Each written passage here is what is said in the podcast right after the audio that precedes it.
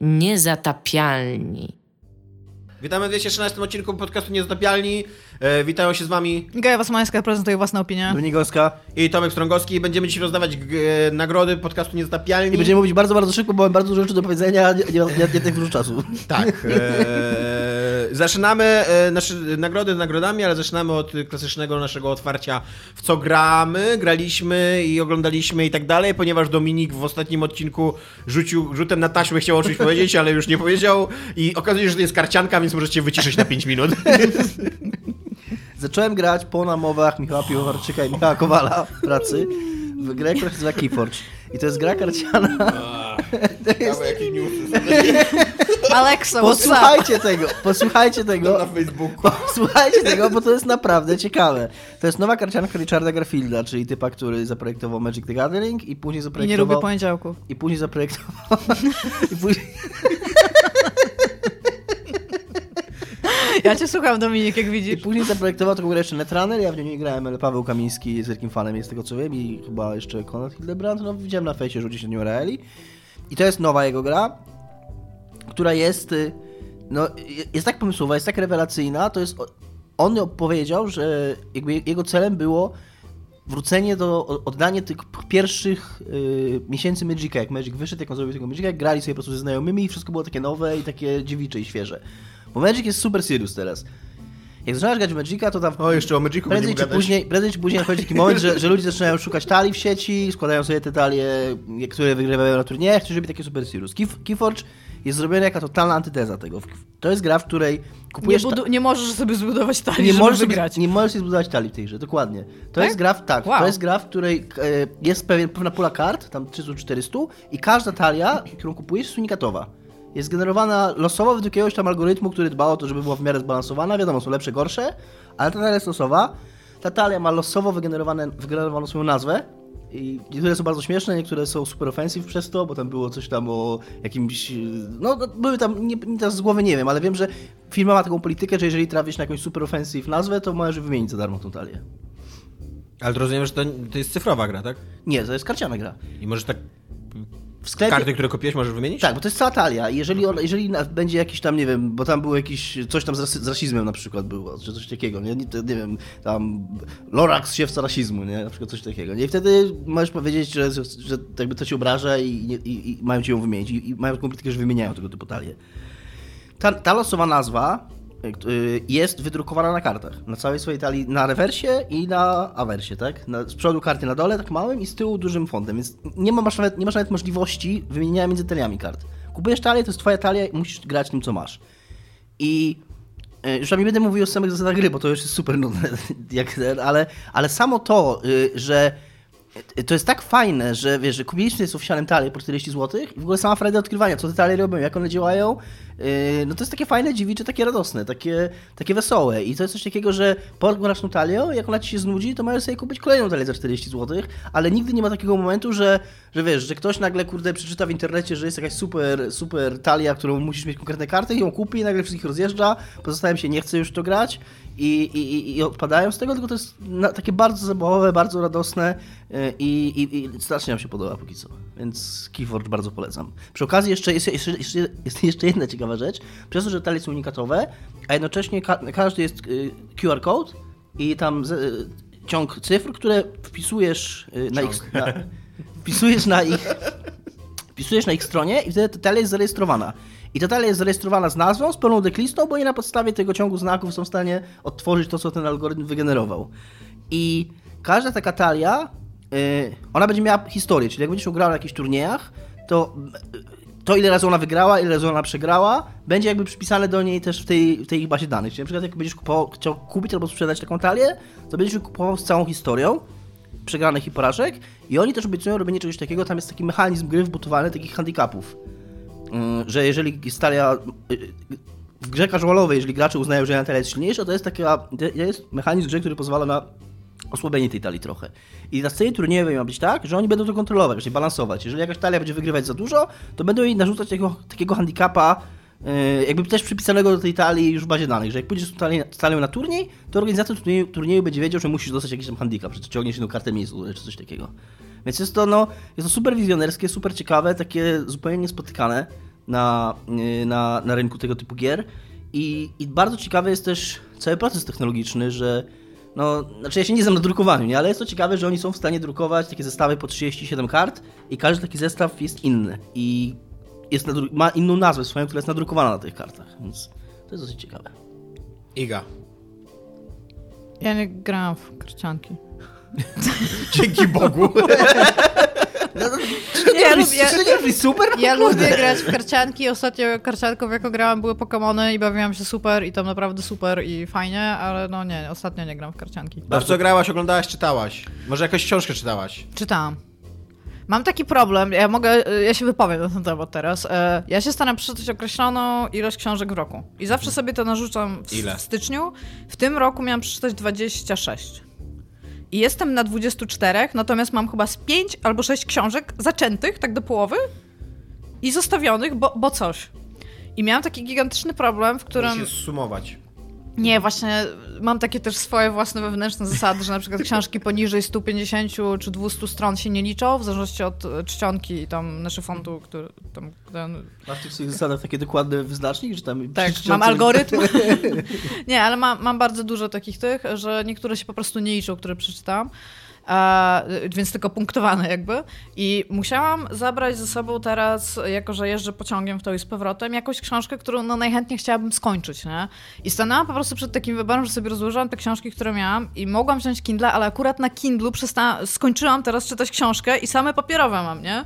A miałam naprawdę bardzo, bardzo dużo rzeczy, które musiałam zabrać, bo święta i bardzo dużo rzeczy tutaj też musiałam przywieźć i trochę rzeczy muszę odwieźć, więc jedną książkę musiałam zabrać i realnie sobie stworzyłam taki mini algorytm w głowie i w końcu jakby największą uwagę miało to, jak długa jest ta książka w stosunku do tego, jak jest ciekawa. Na zasadzie, jeżeli to była No bardzo... i co to była za książka w końcu? Teraz wzięłam, e, wzięłam książkę opowieści tragikosmiczne, którą kupiłam głównie dlatego, że miała bardzo zrytą okładkę i kosztowała tylko 3 zł. I zaczęłam ją czytać bez żadnej wiedzy na temat tego, co A to jest. to jest? Jaki jest autor? To jest, kurde, tego autora właśnie nie pamiętam, on, brzmi, on ma włosko brzmiące nazwisko.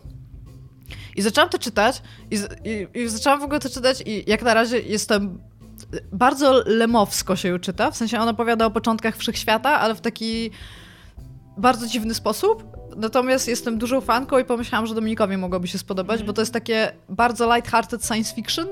Na zasadzie takiego wprowadzania wątków y, bardzo naukowych, ale opowiadanych z perspektywy na przykład, że wtedy, kiedy kosmos był punktem, to wszyscy byliśmy ze sobą bardzo blisko i tam jeden opowiada, że było trudno zliczyć, ile ich było, bo dobrze się, się liczy, jeżeli możesz odejść od tego, co liczysz i to policzyć, a wtedy wszyscy byli razem i że była jakaś pokojówka, którą przy tym przy, mm, przysposobili do tego, że miała sprzątać cały wszechświat, była tylko jedna, bo wszechświat był wtedy bardzo mały, ale nie miała co sprzątać, bo wszystko było w jednym punkcie. No takie, takie pierdały tam są napisane i mi się to tak dobrze czytało. Więc Nie ma to. takiej książki jak opowieści tragikosmiczne. Może to nie są opowieści, ale Przynajmniej Google nie zna. Zaraz mogę ją wyciągnąć z, z torby, to ci Z mogę dupy pokazać. chyba. Z dupy sobie ją wyciągnę. Zaraz ją Ja przyniosę. proszę, nie wyciągaj jej. Dobra. W każdym razie zaraz ją przyniosę i mogę wam pokazać, więc czytałam to. E, oprócz tego czytam, e, zakupiłam sze, szereg książek, będziemy już, będziemy mówić o tej grze, ale ogóle- a propos statku ogóle- widmo i co więcej, przeczytałam się- ostatnio leksykon duchów, który dostałam. Ale za, zainspirowano Bradim? Tak, chciałem Znaczy nie chciałem znaczy za, ja zainspirowana powiedzieć szybko, że, że już nawet jak się mówi o książkach, to narzuca pewien inny sposób wypowiadania się, wypowiadania się. Nie powiesz, kupiłam kilka książek, tylko zakupiłam szereg książek. Poszłam w posiadanie. Przepraszam, że wchodzę w to. Nie no, Ale co miałam powiedzieć, to ten, to dostałam ostatnio leksykon duchów, bardzo ci dziękuję, Kładzie, i bardzo cię pozdrawiam. I tam znalazłam w ogóle taki wpis, bo to jest, e, jak to leksykon, to masz hasło i masz podaną jakąś definicję. To jest książka tłumaczona tam z lat chyba 30. XX wieku, więc e, wtedy ta literatura powstawała nieco inaczej i ona ma taki trochę dryk naukowy, bo jest niby historyczna na temat tego, skąd jest jaka legenda albo coś takiego, ale bardzo często w te historyczne, takie naukowe książki yy, tego okresu ten autor tak sobie wchodził w ogóle z buta i sobie tam pisał, co on sobie o tym myśli, nie? I znalazłam między innymi tam taki wpis o, o tak zwanych stukaczach, knockers. I to były duchy, które w kopalniach pukały tam, gdzie jest ruda. I tam szli wtedy y, górnicy i rzeczywiście jak wykopywali, to była ruda. I przy, przy, i zwykło się myśleć, że są to duchy Żydów, którzy byli podczas ukrzyżowania Chrystusa e, świadkami, więc jako kara zesłano ich do kopalni w Kornwalii.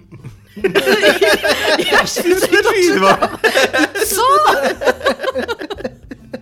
Przeczytałam też książkę, którą znalazłam w, we Wrocławiu koło dworca Świebodzkiego, co weekend jest taki targ gdzie wszyscy sprzedają wszystko ogólnie, wiecie mniej więcej jak to wygląda. I był pan, który miał książki i znalazłam tą książkę, która się nazywa Mezmeryzm od astrologii do... Nie do... szkoda ci czasu? Ale w... przeczytałam całą historię Mezmera, w sensie jako człowieka i tego jak wykładał i jak w ogóle cała teoria mezmeryzmu i e, hipnotyzmu w ogóle no. E, przechodziła przez dzieje i powiem ci, bo to jest bab... to napisała babka, która jest na Uniwersytecie Wrocławskim doktorem z zakresu nauk medycyny. Aha, czyli, czyli ona... jakieś takie było naukowo-historyczne tak, podejście, tak? I właśnie, i powiem ci, że ta książka, tam o ile była to książka historyczna, więc miałeś tam na przykład same akapity, które ci mówiły o pracach naukowych, w których jakieś tam twierdzenia zostały rozwinięte, no i tam obviously nie, nie będę czytać traktatów francuskich, no bo nie znam tego języka, ale powiem ci, że ta książka bardzo, bardzo dużo mi powiedziała na temat takiej jakby poglądu na medycynę XIX-wieczną, ale salonowego, w sensie takiego jak, co było modne, mieć leczone albo w jaki sposób. I to, to bardzo, bardzo mi się podobało. Suchoty były modne w XIX wieku. No i nerwice też były bardzo, bardzo modne w XIX wieku, ale akurat to byli ludzie, którzy bardzo mocno cierpieli na wszelkiego rodzaju e, jakby niedogodności fizyczne, no między innymi na ślepotę, którą udało się wyleczyć e, różnymi potarciami ciała o magnesy, ale bardzo mi się podobało, bo on tworzył takie ośrodki, bo on chciał być naukowcem, ale o, jak, jako, że naukowcy go odrzucili, bo to było z, coś, czego nie potrafi udowodnić, to on stwierdził, że on w takim razie przybierze tą szatę, którą oni mu dają, czyli będzie takim imprezowym tricksterem i do niego przychodzili ludzie i on kładł taką wannę, w której były kamienie i od tej wanny były wyprowadzone druty i ludzie się ocierali o te druty i byli zdrowsi potem. I ja tak siedzę i w ogóle, w ogóle ja medycy... chcę być w XIX wieku, kurde, lekarzem. w XIX wieku to była przedziwna sprawa, bo oni już to, oni już w jakiś sposób naukowo próbowali uzasadnić te swoje rzeczy, ale one w ogóle często nie miały sensu. I tak, przykład, tam teorie humorów jeszcze Na przykład przecież... upuszczanie krwi. W ogóle czytam teraz Wojnę i Pokój i jest taki moment, jak ktoś jest bardzo wzniecony, tak, w ogóle podniecony czymś tam, bo się wydarzyła jakaś tragedia, nie pamiętam, ale w Wojnie i Pokoju cały czas jakieś tragedie się dzieją. I no, no i żeby się uspokoił, to upuścili mu krew, tak coś, kurwa, fuck? Tak, cały w ogóle... I centralnie ja to polegało dlaczego. na tym, że kolesiowi się przecinało żyłę i tak, upuszczało krew, a później już, wiesz, bo było coś takiego jak teoria humorów i w związku z tym, że nikt jeszcze nie wiedział, bo w XIX wieku jeszcze było na przykład zabronione takie rzeczy jak badanie otrzewnej lub krwi, po prostu było, nie mogłeś otworzyć otrzewnej, bo za to potrafi powiesić chirurga. Jeżeli, bo jak tylko otworzyłeś otrzewną, to automatycznie tam się zwykle wdawało zakażenie i człowiek umierał, więc to było po prostu jednoznaczne z karą śmierci i ty byłeś wtedy takim rzeźnikiem, a, nie chirurgiem. No i to było, bardzo wiele rzeczy było stricte zabronionych i oni cały czas y, bazowali na starożytnym rozumieniu czegoś takiego, że w ciele człowieka, który jest zdrowy, jest balans czterech składników. No i tam właśnie była krew, ten czarna i żółta, jakaś tam... Żółcie i... Tak, właśnie czarna i, czarna i żółta y, ten i, i właśnie nie pamiętam co. Ale patent był taki, że oni ci upuszczali krew, dlatego że jak, tak. że, że jak ty byłeś wzniecony albo miałeś nerwicę, to miałeś za dużo krwi po prostu. I oni jeszcze no. wierzyli, że jak miałeś złą krew, to, ona, to, to jak była gęsta i ciemna, mm. znaczy, że, te, że dobrze ci upuszczają, że, to, że złą krew, to nie Tak, nie to, że to zżyły, nie? Tak, i tak naprawdę te rewolucje medyczne, które mamy, one były tak bardzo późno w tym, no. w tym XIX i XX wieku, że to jest w ogóle, ja się tak cieszę, ja wam mówiłam, jak, ja miałam bardzo badane, bardzo dużo musiałam mieć badane oczy, bo miałam podejrzenie jaskry, bo z, z rodziny. Ja miałam tak co miesiąc, co dwa miesiące jakieś badanie oczu. I w pewnym momencie poszłam na taki laser, który wyglądał jak to badanie replikantów w tym, mm. w Blade Runnerze. Wojta ja się... Kampfa, tak? To chciałaś powiedzieć. Tak, i ja się zastanawiałam... Nieoczytana w ogóle, barbarzyńko. Amatorzy. No. I siedzę i babka mi tam puszcza ten laser do oczu i ja się zastanawiam, kiedy one zacznie mi zadawać te pytania o żółwia, nie? No i, i ja się zastanawiam, co to w ogóle za bezsensowne badanie. I zaczęłam sobie o nim czytać i, ja, i się dowiedziałam, że to badanie zastąpiło biopsję oka. I ja nagle się tak ucieszyłam, że jesteśmy kurde w XXI wieku i nikt mi tego oka nie, nie ciął, żeby wyciągnąć stamtąd kawałek, że to dla mnie już było luz, czy to ma sens, czy to nie ma sensu. Dobra, ja teraz.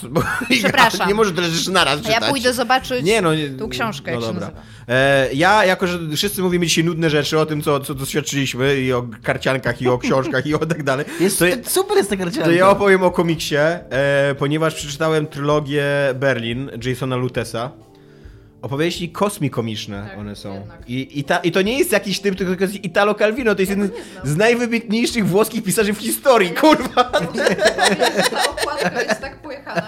Jest to prawda, tak, okładka jest mocno pojechana, ale Italo Calvino to jest w ogóle człowiek, o którym się na studiach Ja e, filologicznych uczysz. Ja teraz będę mówić do mikrofonu Tomka, bardzo przepraszam za moje nieoczytanie.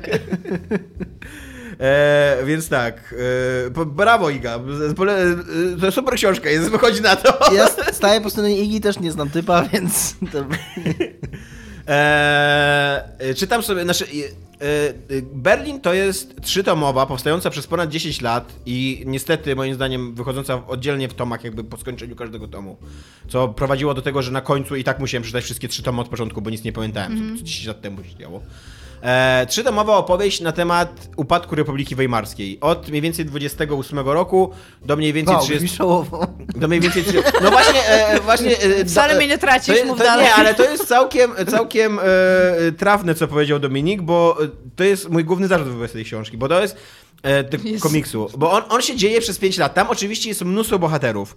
I, I ci bohaterowie przeżywają swoje dramy, i mają swoje problemy, i mają jakieś takie wzloty i upadki i jak w takiej epice historycznej twoim celem powinno być śledzenie ich, ale jednocześnie temu komiksowi tak bardzo zależy na tym, żeby być tylko portretem epoki, że cały ten Berlin i cała ta Republika Weimarska i cała ta polityka i tak dalej, jakby za każdym razem widzisz, że kolejne sceny są tylko po to, żeby ci lepiej zarysować epokę. Jak, e, jak idziesz, jak jest scena dziennikarzy rozmawiających o, o polityce, to to nie jest scena dziennikarzy rozmawiających o polityce po to, żeby sobie pogadać, tylko to jest scena e, po to, żebyś ty jako czytelnik wiedział, jakie były prądy polityczne w Republice Weimarskiej. Kiedy jest scena, że tam e, główna bohaterka dostaje się na takie dekadenckie przyjęcie, na którym są tam narkotyki, seks i tak dalej, to to nie jest scena, którą ty się przyjmujesz na poziomie emocjonalnym, że ona się dostaje na takie przyjęcie i tam robi głupie rzeczy i tak dalej, tylko to jest scena, którą czytasz, wiedząc o tym, że autor chce ci pokazać, że dek- dekadentyzm w y, y, u, u, jakby re- m, Berlinie dwu- dwudziestoletnim, znaczy tego dwudziestolecia międzywojennego, był dosyć silnym i, i dużym problemem, co nie? Jakby, że, że cała ta wierchuszka się bawiła i wydawała kupę kasy i, i, i zapominała o tym. I mam z tym komiksem taki problem, że właśnie, że bardzo go cenię i go już tak straciłem, że w ogóle siedzi w komórce. Przepraszam, mój Twitter nagle eksplodował, wszyscy retweetują coś, co napisałem i nie rozumiem. E, mam, z tym, mam z tym komiksem taki problem, że bardzo chciał go cenić, bo jakby, nie wiem czy macie tak czasami, że widzisz wszystkie elementy danego dzieła i te, e, one wszystkie się sprawdzają, Mhm. Każdy one wszystkie są ładnie to skonstruowane, jest tak? To są, no. to są spoko bohaterowie, ten komiks ma bardzo mądrą rzecz do powiedzenia, przy okazji wątki tych bohaterów też są powiedziane ciekawie, I, e, dużo rzeczy się dowiedziałem na przykład o komunizmie, takich ciekawych rzeczy o komunizmie niemieckim, ale na końcu jakby to się nie składa w taką porywającą całość, nie? Na końcu widzisz szwy. Widzisz takiego właśnie autora, który tak naprawdę chciał jakby bardziej mu zależało na tym, co ma do powiedzenia, niż na bohaterach, za pomocą których to opowiada? Nie wiem, czy to ma sens, co mówię. To brzmi trochę jak e, problem e, z tych pierwszej serii Spona, który miał O, wow. bardzo... Nie, ale no, ale bo o co mi chodzi? To ma bardzo fajny jakby taki e, pitch, taki elevator pitch, jakbyś komuś powiedział, to Spawn ma genialny, ale jak to czytasz po tych 24 zeszytach, to tak za bardzo nie wiesz, do czego to miało doprowadzić na końcu. Nie, ja tutaj wiem, do czego to miało doprowadzić, tylko że to jakby to mnie pozostawia bez emocji, co nie? Takie, to jest takie wyprane, właśnie przez to, że, że, e, że to jest komik przede wszystkim o mieście, o polityce i o historii, No. to, to brakuje tam takiego, wiesz, czynnika ludzkiego, co nie?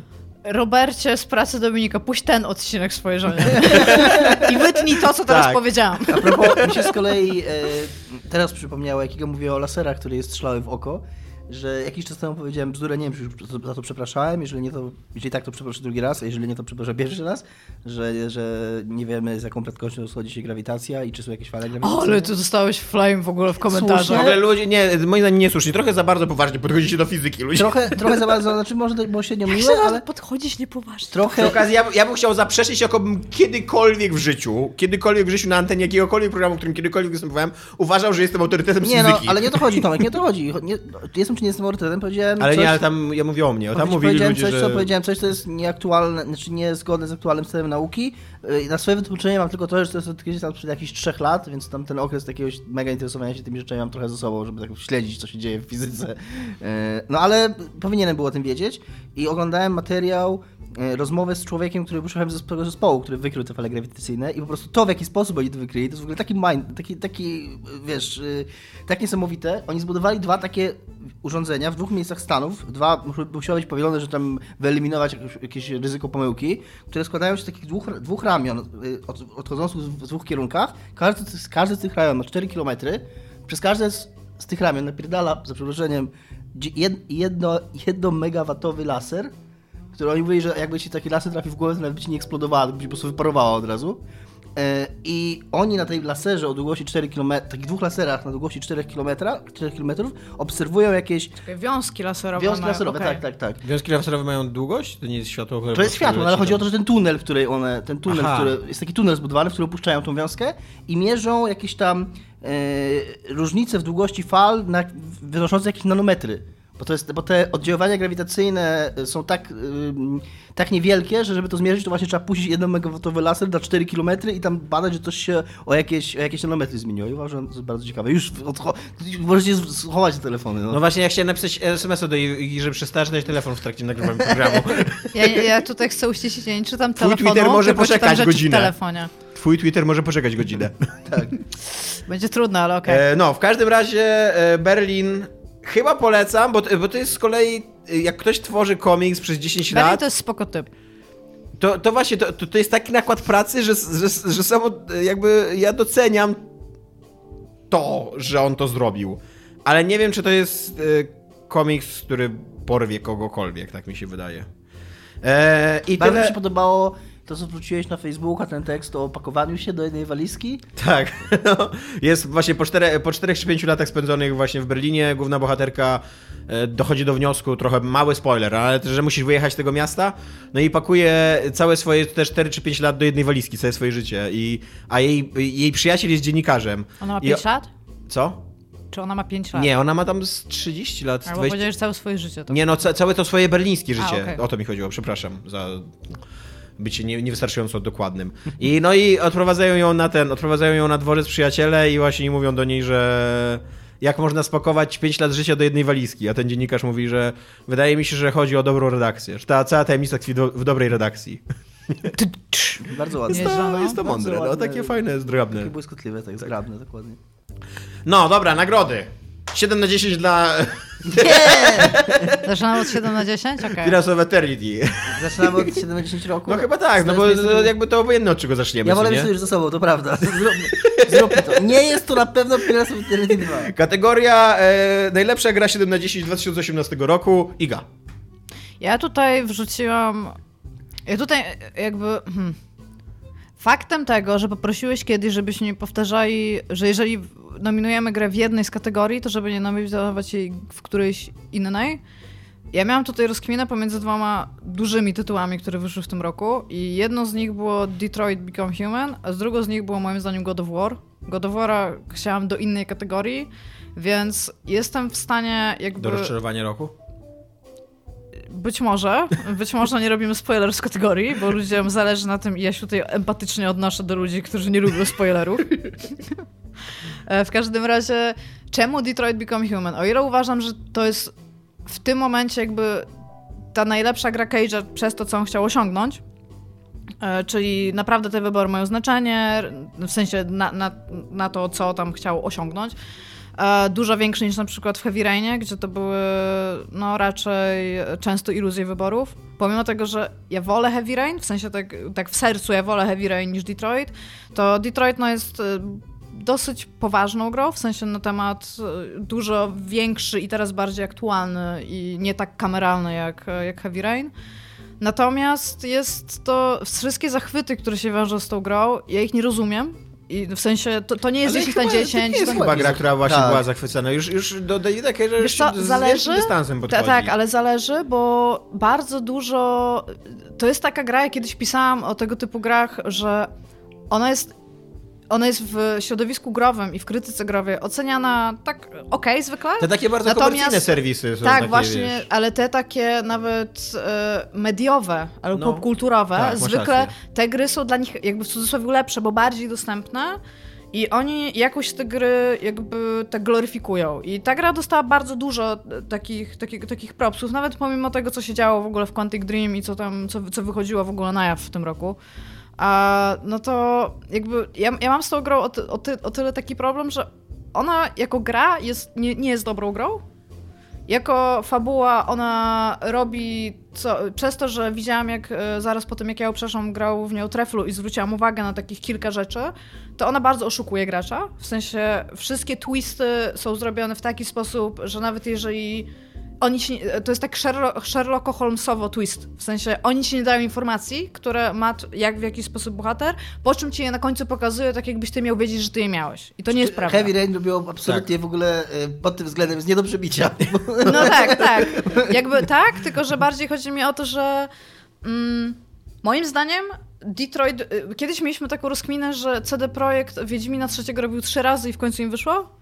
To, to jest ta gra, którą chciał zrobić Cage i w końcu mu się udało taką grę zrobić. Natomiast nie I, jest to i gra. gra pod- 7 na 10 to jest wszystko na co go stać. Jakby tak, to, tam, tam nie ma. Wiesz dlaczego? Przede wszystkim dlatego, się że on nie chce robić gier. No to I, prawda, to, I tak. to nie jest, kurde, dobra gra. Po prostu w tą grę się gra tak, że masz się ochotę w dupę ugryźć. Wszystko, co tam się dzieje, to jest po prostu, w sensie, jeżeli to byłby film, to byłby bardzo zły film, to jest okej gra, ale tylko i wyłącznie dlatego, że tam są jakieś rzeczy interaktywne, a tak naprawdę takie momenty, które są w niej najmocniejsze, tak w cudzysłowie, to i tak i tak nie są interaktywne rzeczy. Więc jakby ja, trochę nie rozumiem i ja bym chciała, ja bym chciała, żeby ta gra właśnie... Moim zdaniem to jest najlepsze 7 na 10 tego roku, o w ten sposób. Dominik.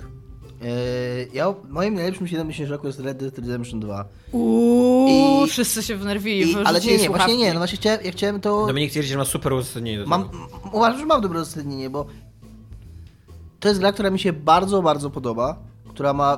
To jest, dla mnie to jest takie, takie modelowe 7 na 10. Takie 7 na 10, które ja uwielbiam, które. Tak jak Alpha Protocol, które zawsze wspominam w tym kontekście. Gra, która jest niby 7 na 10, ale tak naprawdę ja ją częstokroć wolę od takiego wycyskanego superproduktu 9 na 10, bo ona robi to, co ona robi z kreacją świata, z tą imersją, mnie to, na mnie to mega działa.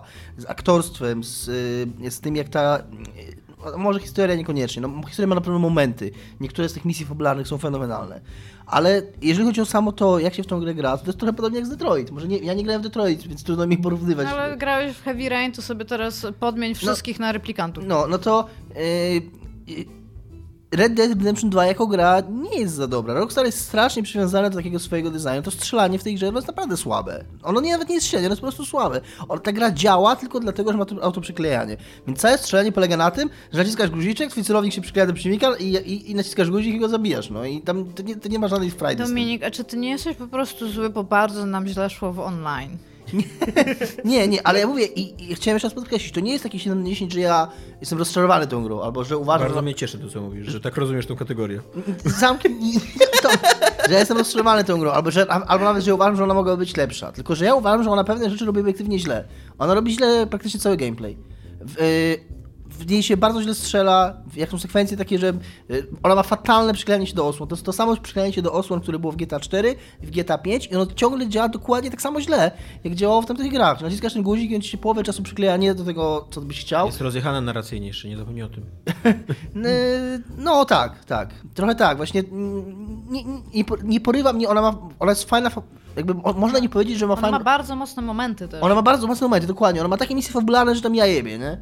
Ale później ma takie, i ma takie momenty, kiedy ci tam wszystko zakliknie i tam taką, a, taką emergentną narrację ma, że jakieś questy robisz po kolei i czasami to wejdzie, a czasami to nie wejdzie. I to jest takie trochę, to rzucanie kośćmi, że czasami masz fajne parę godzin, a czasami masz takie se parę godzin. Jest taka chimeryczna trochę. I tak samo te misje fabularne. Czasami masz super misję fabularną właśnie, no tam nie będę podawał przykładów, żeby nie spoilować, a czasami masz kurwa jakieś super nudne kurwa łowienie ryb przez, przez pół godziny. Jak masz fabularnie, chcą ci pokazać, że można wyłowić ryby, więc masz misję, w której po prostu tam nudną i prostą minigierkę, taką pr- prostą w sensie nie, nie, nie oferującą żadnej głębi, takiego po prostu naciskanie guziczków. Głębi, mówienie ryb. Widzę, co zrobiłeś. Badam. Więc, więc jest taka bardzo nierówna ta gra i ja mam moment, ja ją uwielbiam i wiem, że to jest jedna z tych gier, które będę pamiętał. Przez to, jak bardzo mnie pochłania, bo ja autentycznie, kurwa, jak mnie gram, to ja, ja jestem, kurwa, tym Arturem Morganem, na maksa się czuję, że ten, do tego stopnia, że, kurwa, on super wolno chodzi, ale jak ja wychodzę y, y, z, z, z, Z domu. z, z, z noclegu w salonie na przykład, czy hotelu, Ja nie myślałem, że w domu, na- w naszym świecie, co nie no. to ja pocho- po, to idę, męczę się z tym kurwa powolnym chodzeniem, ale idę powoli, bo nie będę kurwa biegał jak debil przez kurwa salon, nie? albo przez ten, nie? I, I pod tym względem ona robi wiele rzeczy, tak no super, no, może nie przełomowo, to trochę wielkie słowo, ale na poziomie takim technicznym, e, który Ale- ciężko porównać do jakiejkolwiek innej gry. Czy jest to gra, którą jakbyś pisał jej recenzję, to autentycznie dałbyś jej 7 na 10? Jakby po przejściu i... Yy, Ja wiesz, jeszcze nie skończyłem, więc y, chciałbym mieć taką odwagę. nie wiem, czy, czy miałbym po prostu, czy bym nie uległ trochę, jakbym pisał recenzję, pewnie bym w nią grał jeszcze więcej, bo, bo bym bardziej miał presję czasową i chciałbym wierzyć, że jestem człowiekiem, który byłby skłonny dać jej 7 na 10, tak. I, ale napisać recenzję w taki sposób, żeby podkreślić, że e, to 7 na 10 wynika z pewnej, z pewnego braku równowagi, który, jest w tej grze, ale wciąż, ale jednocześnie przy tym wszystkim uważam, że te, momenty, które są jej silne, są tak silne, że absolutnie nie jakby że warto się przemęczyć z tymi słabymi. Że i, i, I nawet to przemęczanie się z tymi słabymi nie traktujesz jako coś nużącego, tylko po prostu okej, wiem, że teraz muszę robić te rzeczy, które są takie se, bo zaraz będzie coś po prostu fenomenalnego. I, i dla mnie często takie gry są nawet ciekawsze i, i, i takie bardziej intru- no, to jest samo co ciekawsze, no, niż, niż tam 9 na 10, które ma wszystko e, bardzo spoko, ale, ale nie ma nic takiego w ogóle, że, że nagle wow, jest 8 na 10, nie? Także e, 7 na 10 Red Dead Redemption 2. E, Ja nominuję Pillars of Eternity 2, Deadfire. E, Ponieważ tak jak Dominik, uważam, że 7 na 10 to jest dobra gra. W ogóle wydaje mi się, że wszyscy tu się zgadzamy z tym, że 7 na 10 to nie jest e, nie, niehonorowa kategoria dla złej gry, tylko 7 na 10 to jest dobra gra. I dla mnie Pillars of Eternity 2 to jest świetna gra, w której się, którą się świetnie bawiłem. Świetna. Którą się świetnie bawiłem i spędziłem super czas w nią, w nią grając, ale która ma bardzo dużo problemów. Z głównym wątkiem, z y, kapitalizmem w tej grze, tak w wielkim skrócie mówiąc, z, y, z budowaniem świata przedstawionego, kosmologii, kosmologii świata przedstawionego, z brakiem dramatyzmu, tam gdzie, on, gdzie, gdzie powinna być dram, dramatyczna ta gra, e, a jednocześnie to jest sequel gry, która y, przynosi, podnosiła z martwych gatunek, który swoją y, świetność przeżywał dziesiątki lat temu. Nie, nie, nie, nie przesadzając, jakby, nie w liczeniu. Dziesiątki lat temu. I, I to jest taki typowy sequel, który jest po prostu większy. E, To jest tak bardzo więc- nieprawda. Więcej napisany. To jest tak bardzo nieprawda. to, No jak mówisz. nie? Choćby to, że on jest zupełnie inaczej zaprojektowany, że on jest zaprojektowany wokół frakcji, czyli ona ma ten, czyli ma praktycznie wzięty design z New Vegas i ten, który też będą teraz powtarzać The Outer Worlds. To jest coś, czego nie No, robiło to- się w czasach Baldur's Gate'ów. e, No i- tak, ale nie, mi chodzi sequel ym, tego poszczególnej pierwszej części. No tak, ale pierwsza część nie była taka. No nie, no w mieście tak samo miałeś frakcję. Nie, Jak ale- trafiałeś do miasta. No to, tak, to, ale- to masz to, bo- tylko rozbuchane na całą no, grę. Na całą grę, no wiecie, wiecie że to, taki, to po prostu jeden, jeden, tutaj jeden sidequest taki game rzecz, to to, co powiedziałeś Tomek, to zupełnie nie jest to samo. Inaczej Co? się projektuje grę open world, jakąś RPG czy jakąkolwiek z tego typu, jeżeli masz frakcje nie rozdmuchane na cały świat, tylko do był- których musisz w jakiś sposób się odnieść i z nimi coś robić, niż lokalnie. Więc Tak, Ale to lokalnie to był tylko tam jeden sidequest z nimi, czy dwa. To nie było tak, że one były. Nie no, całe A tutaj- tam z No dobrze, ale 10 tutaj, tutaj cała gra, ale dobrze, ale tutaj cała gra, jakby cały jej sens. I się zgadzam, że główny wątek mógł być lepszy, ale to są takie zarzuty do. To są drobne zarzuty do narracji, która mogłaby być trochę lepsza, ale, ale właśnie moim zdaniem w tej grze jest wspaniałe to, że oni nie zrobili tam prostego sequela, że zróbmy takie same pilarsy, tylko, tylko więcej. I będzie więcej questów i, i, i dodajmy wie, ludziom więcej tego samego. Tylko oni odważyli się trochę poeksperymentować z tym, z tym gatunkiem i z tą formułą i zrobić coś, czego się nie robiło w tamtych czasach. Czyli i jeżeli chodzi właśnie o ten design oparty na frakcjach i jeżeli chodzi o o, o otwartość tego świata, o to, o to i tam, nawet ta minigierka kurna w bitwy morskie. Okej, może ona nie działa jakoś super, ale Znaczy tam jest mnóstwo rzeczy, które nie działają.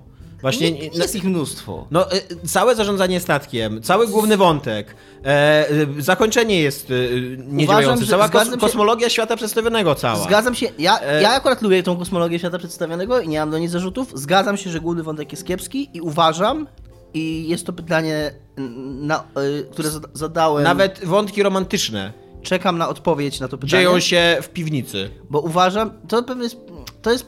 Tomek, akurat Po ty jako walce. osoba dosyć związana z piwnicą masz naprawdę z tym problem. A i zgadzam się, że ta gra. Y, ja myślę, że ona byłaby nawet lepsza. Mam taką ostatnio hipotezę na jej temat, gdyby w niej w ogóle nie było tego wątku głównego. Y, czy ja, y, właśnie, bo z jednej strony jest taka perspektywa, że być może ona by była lepsza, gdyby miała lepszy wątek główny, bardziej rozbudowany, bardziej angażujący, bardziej sensowny. A ja teraz zacząłem myśleć, że ona właśnie w ogóle nie miała tego wątku głównego, tylko miała rozegraną właśnie, bo to, to, to co jest w niej dobre, to są te frakcje i robienie tych misji dla frakcji i patrzenie na to, jak te frakcje, jak to co robisz, wpływa na relacje między tymi frakcjami. Czyli miałaby wątek główny, tylko byłby inny. Nie miała, no w sensie... Ja się realnie Iga- zastanawiam, Iga, czy może powstać gra bez wątku głównego, przepraszam. I to jest też pytanie, które swoją drogą zadałem Obsidianowi, czekam na odpowiedź. E, ale nie, mi chodziło, ja mówiąc, ale też chciałbym doprecyzować. Tagujemy ad Obsidian. Jesteś dzisiaj, jesteś dzi- dzisiaj Giga super kurna wrażliwa na precyzję w wypowiedzi, więc chciałem, Żona Roberta nas słucha. chciałem, chciałem doprecyzować, że gdyby nie było wątku głównego, mówiąc to mam na myśli, gdyby nie było tego głównego wątku, wątku głównego, który jest teraz. Rozumiem, ale bardzo... Ba- tak, i zastanawia- Bardzo za- zaczęłam się nad tym zastanawiać. I też, się, nad tym I też się nad tym zastanawiam i może byłoby to jeszcze bardziej ciekawe i wizjonerskie. I Chyba oni się trochę przestraszyli po prostu tego i stwierdzili, że muszą mieć ten, ten wątek główny, tą jakąś historię. Ale to jest Chciałem przypomnieć, że są cztery questy w wątku ku- głównym. Każdy polega na tym, żeś poszedł i pos- pogadał z pomnikiem. Tomek, ja już się zgodziłem z tobą, że wątek główny jest słaby w tej grze i to... Ale to jest. y, y, Ty nawet nie dałeś uzasadnić jeszcze do końca mojego wyboru. już, już szedłeś w polemikę. No bo ja nie Tomek! ja jestem bardzo emocjonalnie związany z tą grą, no. Więc powiedz do końca, ja nie będę już się wtrącał. Nie no. y, Nie wiem, no tak, ty już poruszyłeś większość tych, tych tematów, które ja chciałem powiedzieć, tylko że dla ciebie one wszystkie albo nie mają znaczenia, albo są jakby, ja nie, nie jestem w stanie się pogodzić z tym, że nie jest grą 7 na 10 RPG na 80 godzin, w których wątek główny jest słaby. Że nie jest grą 7 na 10 RPG, w którym y, jedną z głównych twoich aktywności jest pływanie statkiem i cały ten, cały ten wątek jest słaby, całe wszystkie y, bitwy morskie są przy, przewidywalne słaby, i nudne. On nie jest słaby, tylko ty masz jakiś ideologiczny problem z nim, że Nie, jest no, nie, nie, nie, nie, absolutnie nie. Po prostu, po prostu wcześniej czy później e, ten cały ekonomiczny wątek, on w ogóle nie jest zbilansowany. Mnie to- mnie to on, za- e, ty, ty masz 300 tysięcy złota, a, on- a masz się przejmować tym, że twój statek, kurde, pożera jed, jed, jedną sztukę złota dziennie. No nie? akurat, jeżeli chodzi o ekonomię, to chyba żadna w ogóle gra RPG w historii nie, nie rozwiązała Ale dobrze. nie każda gra stawia ekonomię w Natomiast- środku swojej rozgrywki. ja- Nie każda gra e, robi z ciebie, robi, jest grą o piratach, w której bitwy, bitwy po prostu przestają działać ja po trzeciej. powiedzieć. Po trzeciej już te ja bitwy są bezsensowne. Powiedzieć. Ja bym chciała coś powiedzieć a No. propos tej kategorii. Mamy w tej kategorii grę, którą dałam ja, która jest tak trochę grą, jest dopracowana, ale po prostu jest maksimum tego, co może osiągnąć, jest 7 na 10. Mhm. Mamy grę, której jest systemowość, która jest wychwalona, wchodzi jej fakt, że nie jest e, tam dobra i się popiernicza koniem w tą i z powrotem, gdzie Nie, no ja nic się nie robi. coś innego. Tak. No tak, ale, ale chodzi mi, że mamy takie, mamy takie gry, ja się nie odnoszę do twojej... Ja nie powiedziałam też tego, co powiedziałam o mojej. W sensie no, chodzi mi po prostu ja o nie to... powiedziałem o swojej grze. Nie, no i mamy RPG i okej, ja nie grałam w Pillars No. 2, ale mamy RPG na tam ile, ile 80-100 godzin, No, z 80 godzin ma, no. który ma słaby wątek główny, a jak inne wątki, w sensie No jest fenomenalny gra, ten. w sensie systemo, systemowo, czy jest okej, No nie no, właśnie systemowo, okej, systemowo to też nie jest są zbyt dobra gra, skoro jednym, jednym z najważniejszych aspektów tej gry jest system jakby bogacenia się, wydawania pieniędzy i y, Ale y, poczekaj, rozbudowywania. walki, Y, system ja, mam, ja mam też, ja wiem, że Dominik to, to sparuje, Ale ponieważ... ja się pytam ciebie, nie, nie Dominika. No to właśnie, ale y, ja dyskutuję z wami trójką, więc mogę, mogę chyba Z nami, się, z nami trójką. znaczy z, wam, z waszą dwójką. Wiem, że Dominik to sparuje, ponieważ Dominik włożył gigantyczne ilości wysiłku, nad, nadludzkie, których nie wkłada normalny gracz, żeby zrozumieć system walki w tej grze. Co to znaczy, Ale- ale... nie wkłada normalny gracz? Ile spędziłeś czasu na pisanie skryptów? Bardzo dużo. Na pewno z kilkanaście godzin. Ale to był taki feature tej gry. Na, nie? chciałbym ci powiedzieć, gry? chciałbym powiedzieć, że nagraliśmy specjalny poradnik jakiś Tomek, coś. no nie właśnie- był, nawet jeżeli to był feature, to on był spieprzony na początku. Ale Tomek, to nie jest tak, że ty możesz Ja- ja nie krytykować tą grę, mówiąc, że są w niej rzeczy, których nie oglądałeś, bo normalny gracz tego nie robi, więc jest słaba. Nie, ja nie mówię- ja a nie ja mówię- mówię, że te rzeczy, że to jest E- integralna część tego, czym ta gra jest. I właśnie cały ten system i, i wnikanie w niego i, i odkrywanie tego, jak on działa, czemu tak działa, balansowanie swojej postaci, dobieranie tych skilli, e, patrzenie, jak one ra, razem ze sobą współgrają, jakie możesz klasy łączyć. To jest olbrzymia część tej gry, to jest olbrzymia część tego, co robi jako osoba postronna, która was słucha, jesteście w stanie tak bardzo dużo o tej grze powiedzieć, że to dla mnie nie jest 7 na 10. Dziękuję. Ale nie, właśnie ja nie, ja się, ja się z tym w ogóle nie zgadzam, bo ja uważam, że 7 na 10 to jest dobra gra. I ja, ma, ja, mogę, ja mogę mieć bardzo intensywne emocje wobec gry 7 na 10 i wydaje mi się, akurat z tego, co Mhm. gadaliśmy wiele razy w tym podcaście o grach 7 na 10, to wszyscy mamy takie podejście. Tak. I, teraz, I teraz podejście, że, że my za dużo mówimy o grze 7 Nie, na w 10, sensie, to jest że- absurdalne podejście W sensie, że ona wnosi bardzo dużo. To jest tak, okej, jeżeli chodzi o tą skryptowość, o której mówicie, nagrywałam z wami poradnik i tam przez moment klikałam w, te, w Pilarsy, ale nie jestem w stanie się o nich wypowiadać, no bo no, nie, nie przeszłam po prostu tej gry, nie włożyłam w niej tyle godzin, ile powinnam włożyć, żeby się o niej wypowiadać. Natomiast samo skryptowanie walki, moim zdaniem, było bardzo przystępne. Podczas. Ja nie, nie znając tej gry, widząc tylko to skryptowanie, było dla mnie zupełnie jasne, jak to działa. Nie No wiem, jak to działa w no samej nie było, rozgrywce, no, ale nawet- samo Dominik musi ustawienie... przyznać, że mm, jak gadaliśmy, że, że bardzo dużo czasu poświęcił. Zawsze na początku, zanim ono zostało To nie jest prawda, że ja... Prze- Ale to nie, nie mów rzeczy, które nie są prawdą. Nie, Dominik nie przyzna, bo ja nie wiem z nim... Nie no, na, ty mi powiedziałeś kiedyś, że spędziłeś ze 20 godzin. No, ale dlatego, same skrypty. No, ale dlatego, że po prostu sprawia mi to frajdę. Nie dlatego, że tego, że tego nie rozumiałem. W sensie, ja nie jakby ja byłabym w stanie z tego systemu korzystać, żeby coś zrobić, z tym, że jako, że nie grałam w grę, to nie wiem, czy ta postać zachowywałaby się identycznie No właśnie, tak, jak ja bym chciała. mnie, to jest ja inna sprawa. 20 nie? godzin, bo dla mnie autentycznie zajebistą frajdą było to, żeby poustawiać sobie te różne warunki dla moich ludzików. Przecież chodziłem walkę, zobaczyłem jak w obliczu jakby, jak te warunki działają w prawdziwym życiu i sobie je tam, wiesz, śrubokręcikiem podkręcałem, że o, tam miałem ustawione, że tam jeżeli ma trzech wrogów koło siebie, to coś robi, to teraz zmienię to na dwóch, bo zauważyłem, że jednak przy większych grupach jest coś inaczej to działa. I dlatego to była dla mnie autentyczna frajda w tej grze, no. Nie odbieraj mi tego. Znaczy, nie, ja, ja, mi się wydaje, że ty masz tak silne emocjonalne podejście do tej gry, że no jakby... Y, nic, nic, co ta gra robi źle, nie jest dla ciebie absolutnie żadnym, y, żadnym Nie, argumentem. powiedziałem, że uważam, że ma słaby... Uważasz że, uważasz, że to, że gra, która jest na 80 godzin i opowiada bardzo konkretną historię i to, że ta historia nikogo kurwa nie obchodzi na świecie. No ale I jest nawet, nawet jest źle zaprojektowana, tak questowo. Dobra, jakby... Tomek, bo ty się bardzo zdenerwowałeś teraz. Więc jeżeli tak bardzo cię, cię to porusza, no to no, nie rozumiem, jak odpowiedzieć. No tak, no tak uważam, no takie mam zdanie. No. Że to nie jest ważne.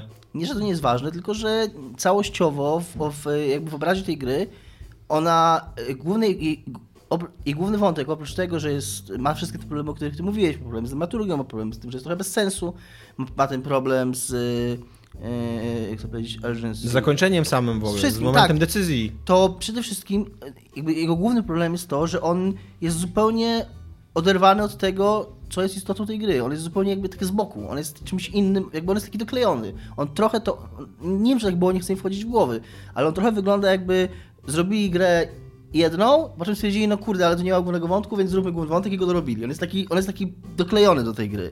Więc to jest, to jest też, i zgadzam się, że to jest problem, ale jednocześnie przez to, że on taki jest doklejony, to ja go, to ja go jestem w stanie traktować właśnie tak, jako takie coś, co jest z boku i, to, i przez, to on mi, przez to on mi jakby nie psuje tego odbioru, bo dla mnie istotą tej gry było, była cała reszta. A ten główny wątek, to ja, ja go właśnie tak odbieram. Ale jako... jaka reszta? Piracenie w Piracenie, świecie, tak. z, świecie z rozwaloną mi się ekonomią. to, mi się to, no jasne, że Bitwy ekonomia się- morskie, które też, też, jak o tym gadaliśmy wcześniej, to też przyznawałeś, Ja że się- one, one bardzo szybko się, mę- męczą się. ej, mi- znaczy, mnie- są mi się mega ta ekonomia- powtarzalne. Mi się ta ekonomia podobała, bo mi się podobało to uczucie. Ja w ogóle lubię grać w gry RPG. Jeden z powodów, dla których lubię grać w gry RPG, to ja cenię ten taki, tą taką. No to jest w ogóle w sam, wpisane w ogóle w, samo, w sam gatunek, czyli to takie rozwijanie się postaci, nie? Tego, że zaczynasz jakoś tam mały ziomek, jakiś tam mały ludzik, a, a wraz z kolejnymi z postępami czujesz się coraz silniejszy i jesteś w stanie coraz silniejszych wrogów pokonywać. Więc miałem to samo, ten sam mechanizm, tę samą drogę, tylko przyniesiono jeszcze górę tam statek piracki. W początku miałem, na przykład miałem miały, małe, mało dział, mało, miałem mało dział. Ja sobie potem kupowałem te działa, ulepszałem, zmieniałem i okej, ten Zanim system- powiedziałeś działo, to byłam like, o, Ten i system- powiedziałeś działo, ten system mógłby działać lepiej, ale nadal on, on mi fajnie rozszerzał to, co ten, który mam rozwój postaci i to, że dobieram ekwipunek swojej postaci i że dobieram skill swojej postaci, że robiłem to samo dla swojego statku i że była jakaś dodatkowa gra, to było jakbym kurde jeszcze dostał gratisowe małe RPG w moim wielkim RPG o ludzi, który jest o statku, nie? Jak gdyby zrobić RPG o tym, że grasz z, ze znajomymi w RPG. Więc, więc mi się ten system podobał. Eee, Masz I co, 10 do co też powiedziałeś, że ekonomię. No ekonomia jest dozwolona, ale ja nie traktuję tego jako zarzut, bo uważam, No że... wiem, bo ty, bo ty kochasz tą grę i Nie, jakby co, nie. cokolwiek o niej powiedzieć złego, Trochę tak to ty możesz powiedzieć tak, ale nie traktuję tego jako Ale zarzut. czy ja mogę powiedzieć dlaczego, czy ty, możesz, czy ty powiesz i za mnie?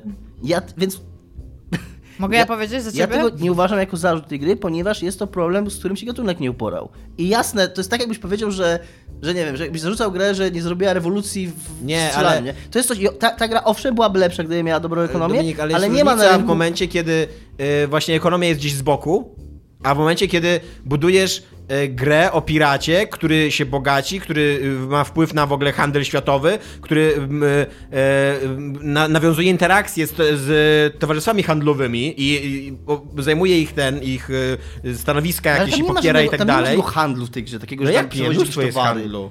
Że Ja bym chciała tylko nie się wlicza zapytać, co było spieprzone w ekonomii Fallouta, skoro żaden RPG na to nie wpadł? Iga, nie bierz mi pod włos, ja grałem Fallout jakieś 15 lat temu. Okej, no. ale to ja cię nie biorę pod włos. Ja Chodzi mi, o to, że, zadaję pytania. chodzi mi o to, że w grach RPG, które ja znam i które pamiętam, i, i, przychodzi taki moment zawsze w grze, że masz wszystkiego w pizdu.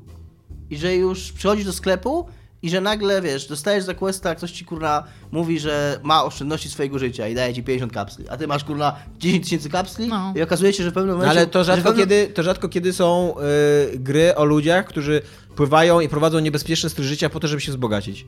I, i, i rozbudowują swój statek. No ale widzisz, ty masz Ja tylko zapytam, taki- czy to jest obowiązkowy wątek w ogóle z Piractwo Nie, całe nie, jak? nie jest no jak nie? No nie, nie da się grać w Pirates of Eternity 2 bez piractwa. No, no da się w zasadzie. W sensie mówicie, żeby nie kupować oryginalnej gry.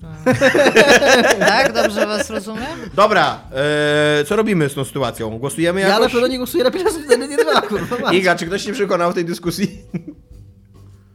Ja, ja, Ja, ja, mam- ja mam ogólnie taki moralny problem i to, w jaki sposób ja widzę całą branżę gier, żeby dać grze RPG na 80 godzin tytuł gry 7 na 10. Ale z Mam, z tym realny masz problem. drugą grę prawie że RPG, która też jest na 80 godzin. Ale w Red Dead grałam i to jest gra, która mnie nie zachwyciła, więc jakby...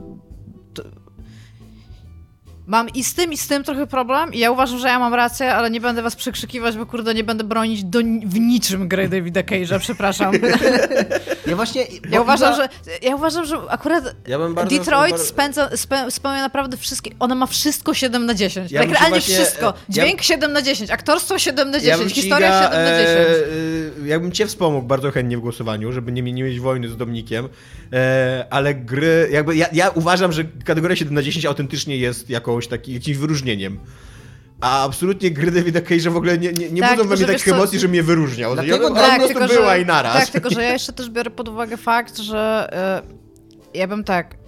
Jeżeli bym miała na przykład komuś polecić. Uważam, że jest wielu ludzi, którzy by dużo zyskali na tym, że pograją w Detroit. Najczęściej to są krewni, tak? Gracze.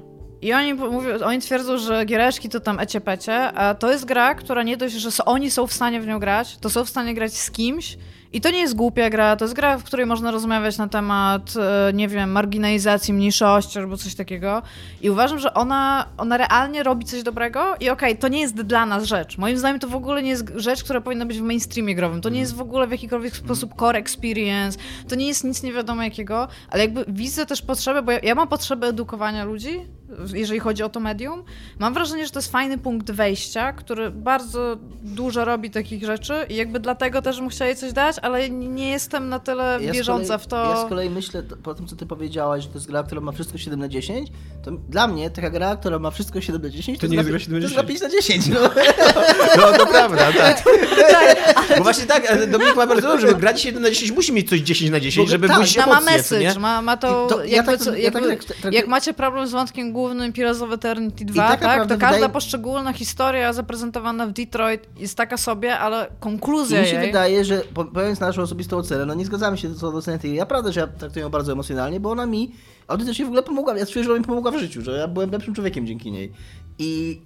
Yy, ale nasza argumentacja jest bardzo podobna. No, obaj cenimy te gry, które nazwaliśmy grami 70 roku. Obaj uważamy, że mają one pewne elementy, które są fenomenalne i pewne elementy, które są poniżej przeciętnej. Nawet nie, nie może nie złe, na- ale nawet, nawet nie średnie, takie poniżej średniej. Takie, że ktoś robi w dzisiejszych czasach na grę, w której się strzela, jest system Oson i ten system Oson działa po prostu fatalnie. Tak, jakby, to była, jakby to była strzelanka, taka po prostu y, TPP li, liniowa i w niej by tak, tak działało przyklejenie się do osłon, to by kurwa, to, by, to ludzie by wyśmiali. To by był taki, taki, taka budżetówka, wiesz, z takiego bargain bin, nie? Dobra, godzimy się na Red Dead Redemption 2, no. Niech będzie. nie, nie będę wcale rozpaczał, że taki tytuł dostaje od nas 7 na 10, no. Iga, czy... Jestem z tym bardziej moralnie pogodzony niż z Pillars of Eternity 2, ale jestem też... Mo moim osobistym zdaniem to jest God of War, ale mam go w innej kategorii, no. E, dobra. E, Czyli Red Dead Redemption Red 2. Dead Redemption 2, 7 tak. 10 roku. Dominik nie odchodzi z podcastu. E, tak, nie Jeszcze odchodzi. zobaczymy. E, najlepszy fan w takim razie teraz, będzie mniej Ale fan czy fan? Nie, fan jako zabawa. Okej. Naj, gra, która dała nam najwięcej zabawy w I 2018 tutaj też roku. mam problem. Ja, ja, to był dla mnie bardzo problematyczny rok. W tym roku wyszło bardzo dużo dobrych gier, które są bardzo znaczące. I mam w tej kategorii, ja już od razu się wypowiem, mam tut- miałam tutaj dwie gry. Pierwsza z nich to była Celest, która jest zarówno fan, jak jest bardzo nie fan, w sensie w sobie. Natomiast to, jak już na samym końcu się w nią gra, to to jest, to, to jest po prostu tak ekstremalna radość w ogóle z każdym, z, ka- z każdym w ogóle postępem, który się tam czyni. A jak się jeszcze w to gra płynnie, to już w ogóle masz ochotę po prostu tańczyć po pomieszczeniu, a nie grać gra, ona ma dalej. coś takiego właśnie... Ty lubisz takie gry, Tomek. Rozumiem, że Celest nie będzie najlepszą grą, w której nie graliśmy. Zdrajcy. Znaczy ja, ja jestem skłonny się zgodzić z tobą, bo ja w nią grałem tym półtorej godziny, więc... To Celest akurat- to była taka- Grałem w nią na tyle, żeby, żeby zobaczyć czym jest, ale wiesz, więc... I, I ona ma coś takiego, że powtarzasz ten sam e, etap i na przykład coś jest super trudne, po czym nagle łapiesz szczyt i nagle jest super łatwe i później takie rzeczy się po- pojawiają po raz kolejny, po raz kolejny i nagle w ogóle ci to wchodzi tak w pamięć mięśniową, nie? Myślisz sobie, jak mogłem wcześniej mieć z tym problem. Super fajnie. Tak, i co. Dla mnie Celeste była taka gra, że ja odłożyłam, przeszłam ją i odłożyłam Switcha. To jest, ja stwierdziłam, że to jest pierwsze od bardzo, bardzo dawna 5 na 5, który jestem w stanie dać po prostu z miejsca. Nie mieć nigdy wyrzutu sumienia i jeszcze żałować, że nie mogę dać jej więcej po prostu, jakiegoś wyróżnienia jeszcze albo coś takiego, bo to jest gra dopracowana w każdym kurde szczególe. Ona robi wszystko dobrze. Naprawdę wszystko robi dobrze, łącznie z tym, w jaki sposób traktuje znajdźki i, i wszystkie inne rzeczy dookoła tego, tego, to, że jest trudna, ale może być jeszcze trudniejsza, jeżeli chcesz. Po prostu te, takie są, daje ci bardzo, bardzo dużo możliwości takiej własnej ekspresji, jeżeli chodzi o gracza i to, jak podchodzisz do gier. I przy okazji też opowiada historię, oprócz tego, że jest bardzo typową grą zręcznościową. I po prostu ja byłam tak zachwycona, jak, jak skończyłam w nią grać, że, że grałam w nią po prostu ciągle i poprawiałam sobie rzeczy. I to było super fan, ale z drugiej strony, jak zaczęłam o tym myśleć i pomyślałam, jak dużo. Ja tutaj, ja tutaj ogólnie nominowałam Monster Hunter World. Jakby co jestem w stanie się naprawdę też kłócić o Celest, ale dlatego, że ja spędziłam w tej grze z 50 godzin W Monster grając Hunterze. w Monster Hunterze, grając z ludźmi i po prostu to były wieczory, kiedy ja siedziałam i grałam 4 godziny z pięcioma, sześcioma osobami i się bawiliśmy po prostu tak dobrze, że ja nie pamiętam, kiedy ostatnio się tak dobrze czułam z grą i jeszcze z innymi ludźmi. I po prostu ten wątek multiplayer, który tutaj wchodzi, to jest zawsze coś, co ci pokona jakąkolwiek singleplayerową grę, jeżeli chodzi o fan. Że Dominik? możesz grać z, in- z kimś innym. Yy, Assassin's Creed Odyssey jest moim wyborem. Gdyż asesyny są super fan i uwielbiam grać w asesyny i mam zawsze super fan grając w nie. Koniec. Okej, cytując Dominika. E, Fire Emblem, Shadow Valencia, ponieważ Fire Emblem są super i zawsze mam super fan grając Fire Emblem. Jest dla mnie wielkim zaskoczeniem, jak dobrze się bawiłem w tą grę, wbiłem w nią 60 godzin. E, spodziewałem się, że to będzie jeden z tych starych Fire Emblemów, które nie są takie fajne i, i bardzo wyraźnie czuć, że są stare, ale on został w bardzo mądry sposób odświeżony i bardzo fajnie w te nowe mechaniki wprowadził jakby do, do starej gry. Jednocześnie nie zaburzając e, mm, balansu starej gry, jego, jego strategii, ale właśnie sprawiając, że bardzo pogłębiając tą warstwę strategiczną i jednocześnie zostawiając tą fabułę na swoim miejscu, która, która tak jak już mówiłem wiele razy jest super taką e, emanacją typowej fantazy fabuły, że tam na początku jesteś chłopcem, który dostaje, kurde, e, misję, żeby zdobyć królestwo i zabić księżniczkę i na końcu masz królestwo i zabierz księżniczkę i wszystko jest super i jesteś starszy o 60 godzin grania w tą grę, ale czujesz, że autentycznie przyszedłeś jakąś taką podróż, co nie?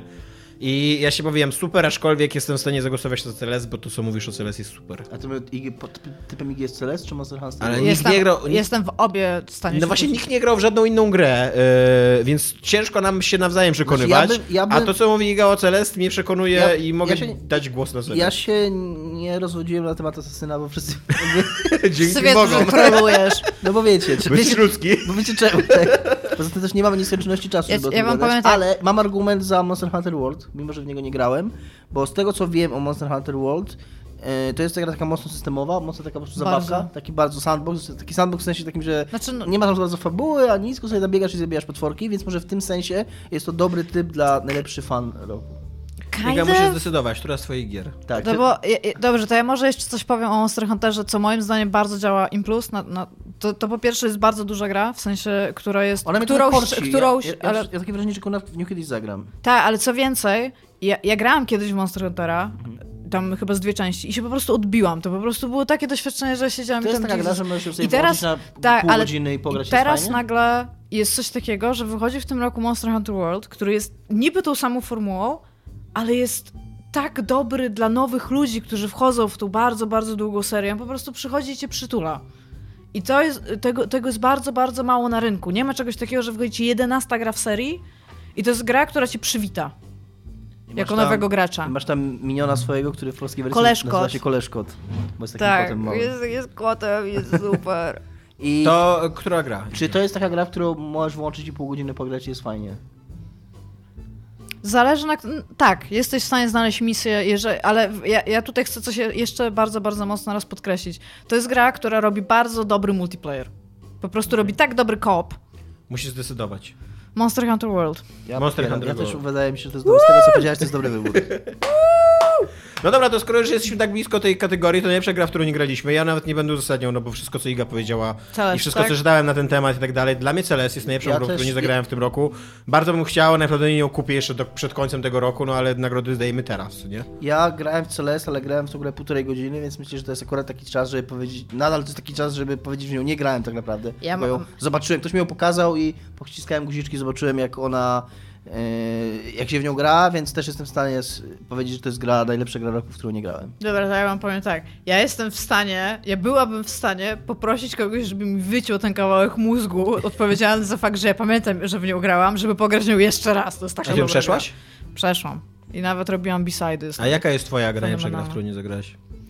E, ja miałam, i to jest teraz tak. Dla mnie to są Pokemony, bo sobie sama kupiłam Pokemony i je zapakowałam w papier i leżą i czekają na mnie, aż je rozpakuję pod choinką. I ja wiem, że to jest bardzo dobra gra, bo to są Pokemony. I mają dodatkowy kontroler, ale to jest trochę okłamane, bo ja grałam w tą grę na Gamescomie, w, w takie tam, w sensie wersje dla, dla dziennikarzy. I ja nie uważam, grałem że w Celeste, no. no tak, ale właśnie ja nie uważam, że to jest nie wiadomo jak dobra gra, bo to są moim zdaniem bardzo złe Pokemony, ale wciąż wiem, że się będę w nią Ja bardzo rozumiem. rewelacyjnie bawić, bo można mojej Eevee ubrać okulary, czapkę, albo czapkę, która jest digletem na głowie. Ja po prostu, I just can't. Ja Więc ja uważam, Czyli Pokemony. nominujesz Pokémony, czy coś innego? Y, No nie mogę nominować Celes, bo nie grałam i przeszłam, ale nominuję Pokemony, no. Ja uważam, że gra, w którą nie grałem, nie grałam, to jest gra, ta gra, taka gra, której bym recenzji nie napisał, tak? A- nie, że w ogóle nie, wiesz, jak, jak już 5 minut pograłem, to się nie liczy. Okej. No to, To ja Celest, nominuję Pokemony. Celest. Ale, ale oddaję mój głos na Celesta. Najlepsza gra, w której nie grało dwie trzecie z nas, taka będzie ta kategoria. Ale przygłosowała tą jedną trzecią. e, wydarzenie roku. Dla mnie, ja może zacznę, e, bo się zastanawiałem, czy wydarzeniem roku bardziej dla mnie był premiera Red Dead Redemption 2, na którą czekaliśmy jak na Jezusa Chrystusa, który zstąpi na ziemię i powie nam, że odpuszcza wszystkie grzechy i, i to, się, to się centralnie wydarzyło. Dopiero teraz e, jakby dochodzimy trochę do zmysłów i zaczynają się takie głosy zdroworozsądkowe, że to jednak jest Tak, gra, która ma problemy i tak moment, dalej. Ale sam początek to było centralnie, co nie, wojen już nie będzie, oto wiesz, wieczna szczęśliwość nadeszła i, i, i tutaj dajemy wam Red Dead Redemption 2 i i idźcie i, i, i czyńcie dobro, co nie po prostu. Trochę jak Pokémon Go. E, Więc tak, więc, e, więc to było dla mnie mega ważne wydarzenie, ale wydaje mi się, że jednak ważniejsze z mojej osobistej perspektywy, bo jest to gra, która dużo bardziej mnie interesuje, jest, było to, że e, CD Projekt Red w końcu pokazał coś z Cyberpunka 2077, że to coś było może nie idealne, ale było dobre. Ym, Nastawiamy bardzo pozytywnie do tej gry. Wyglądało dobrze, było przeprowadzone medialnie dobrze. Może to nie była strategia, która jakby mnie najbardziej się podobała, bo wolałbym, żeby od razu pokazali całość, a nie najpierw dziennikarzom. Ale jednak tak z PR-owego punktu widzenia to zagrało wszystko. I więc dla mnie y, pokazanie Cyberpunka 2077 to jest wydarzenie roku. Okej. Dominik. Właśnie ja scrolluję teraz, bo ja miałem, że kupienie Microsoftu i Tak. Obsidiana, Obsidianu i Tak, Obsidian kupił Microsoft, to jest, to przez dobre Microsoft, ale wiem, wydaje mi się, że... O, wiem, że jeden z naszych czytelników miał... Z- bardzo fajnie zadałeś naszym czytelnikom, poprosiłeś ich o o ich typy. Nawet słuchaczom. I jeden, słuchaczy, tak? I jeden z naszych słuchaczy powiedział, napisał coś, co uważam, że jest bardzo trafne i to, jest to Maldaror, Maldaror, tak dobrze czytam, e, i jest to crossplay na konsolach. Jest to chyba pierwszy rok tak naprawdę, e, kiedy e, stał się faktem crossplay pomiędzy PlayStation i Xboxem. No ale czy stał się faktem? Czy to No nie jest, jest... przynajmniej w jednej grze. No właśnie, no ale czy to Więc, nie jest jako takie E, No, incydentalne, co nie? Mam nadzieję, że nie jest i, i mam nadzieję, że to będzie szło dalej, bo e, rzeczywistość, w której nie ma już w ogóle e, podziału i... can, you jest Red Dead Redemption 2. can, you, can, can you imagine? Tomek. Iga, twoje wydarzenie. Ja jestem za pierwszą, które powiedziałeś, bo dla mnie Premiera gameplay, tak, dla mnie gameplay CD-u po pierwsze nie powinien być uznawany jako e, wydarzenie, Mhm. bo No ale wiesz, jakby Widać, jak po tylu dużo- latach ogrom oczekiwań był tak wielki, że samo jakby właśnie pokazanie tej gry nawet, yy, to w jaki sposób CDEP ostatnio wychodziło, jak traktuje Mhm. pracowników i to ile musiało kosztować tych pracowników pokazanie tego, moim zdaniem nie zasługuje na gloryfikację. To jest raz. Premiera Red Dead Redemption 2, o ile wiąże się z bardzo podobnym jakby problemem, jest czymś, co moim zdaniem było dużo bardziej takim boom kulturowym, bo nie wiem, czy pamiętacie, ale jak się mówiło o pierwszej części, to nagle się okazywało, że połowa ludzi nie grała, iluś tam ludzi nie skończyło, iluś tam ludzi czegoś ten. Wszyscy czekali na, na Red Redemption 2. Jak tylko wyszło Red Redemption 2, wszyscy grali w Red Redemption 2. Nawet ludzie, którzy nie znają jedynki, grali w Red Redemption 2. To było po prostu takie coś, co jak wyszło, to pozamiatało wszystko. Przez moment nie było nic, tylko było Red Redemption 2. I, dla, i, i z tego powodu bym zrobiła, że to jest wydarzenie roku, Ja bo mam- o CDP gadali chwilę. Ja mam dobry argument y, za typ. Znaczy, bardzo długo chciałem y, być kontra Iga, bo, się bo jakby twój typ jest dobry, jest bardzo sensowny, ale y, mam taki, tak, taka myśl przyszła do głowy, nie? Jeżeli będziemy za 10 lat na przykład wspominać rok 2018, to będziemy to wspominać jako rok jakiego wydarzenia w świecie gier? Czy to będzie rok wydarzenia w postaci wyszło Red Dead Redemption 2? najlepszy 7 na 10 w historii wyszło. Czy to, czy to będzie rok wydarzenia gameplay, ten projekt pokazał gameplay? No masz rację, tak. To z, te, z tego punktu widzenia rok 2018 niewątpliwie jest rokiem Red, Red Dead. No dobra, to premiera Red Dead Redemption 2. Jest. To jest nasze wydarzenie roku. E, następna kategoria. Jaką chcemy teraz? Rozczarowanie za- roku. Największe rozczarowanie. God of War. I dlaczego? To ja od razu tutaj mówię, bo ja już czuję te sztylety. To nie jest zła gra, ale to nie jest God of War, na którego ja czekam. I to jest God of War, o, o który, od którego się mnóstwo ludzi... To, to ja na samym początku myślałam, że jestem hejterem, że jestem po prostu takim nienawistnikiem. Od, od tej gry się odbiło bardzo dużo ludzi, bo ona stoi w rozkroku pomiędzy jakąś grą i God of War'em, którym ciągle trochę stara się być. Ale z drugiej strony ona nie jest szczera wobec ani jednego, ani drugiego. I to, że się mówi na przykład, że tam jest bardzo dobra eksploracja. Ta gra jest w ogóle stworzona moim zdaniem niepoprawnie dynamicznie z samego punktu systemowego, w którym jest bardzo intensywna walka i jak już, jak, jak już jesteś fan, jak, jak, już, jak już masz taki fan z tego, że ty sobie walczysz, to nagle ci tę walkę przerwa i każe ci eksplorować. Ona ma bardzo nierówne te bity takie. I przy okazji jest, jest w niej tyle serca i wszystkiego, co, co, co pokazywali na tych takich pierwszych tych. I jest to jedno ujęcie kamery, jest bardzo dużo takich bardzo fajnych rzeczy. I to wszystko jest po prostu jakoś niedojechane do końca. To jest to, co ty mówiłeś o komiksie.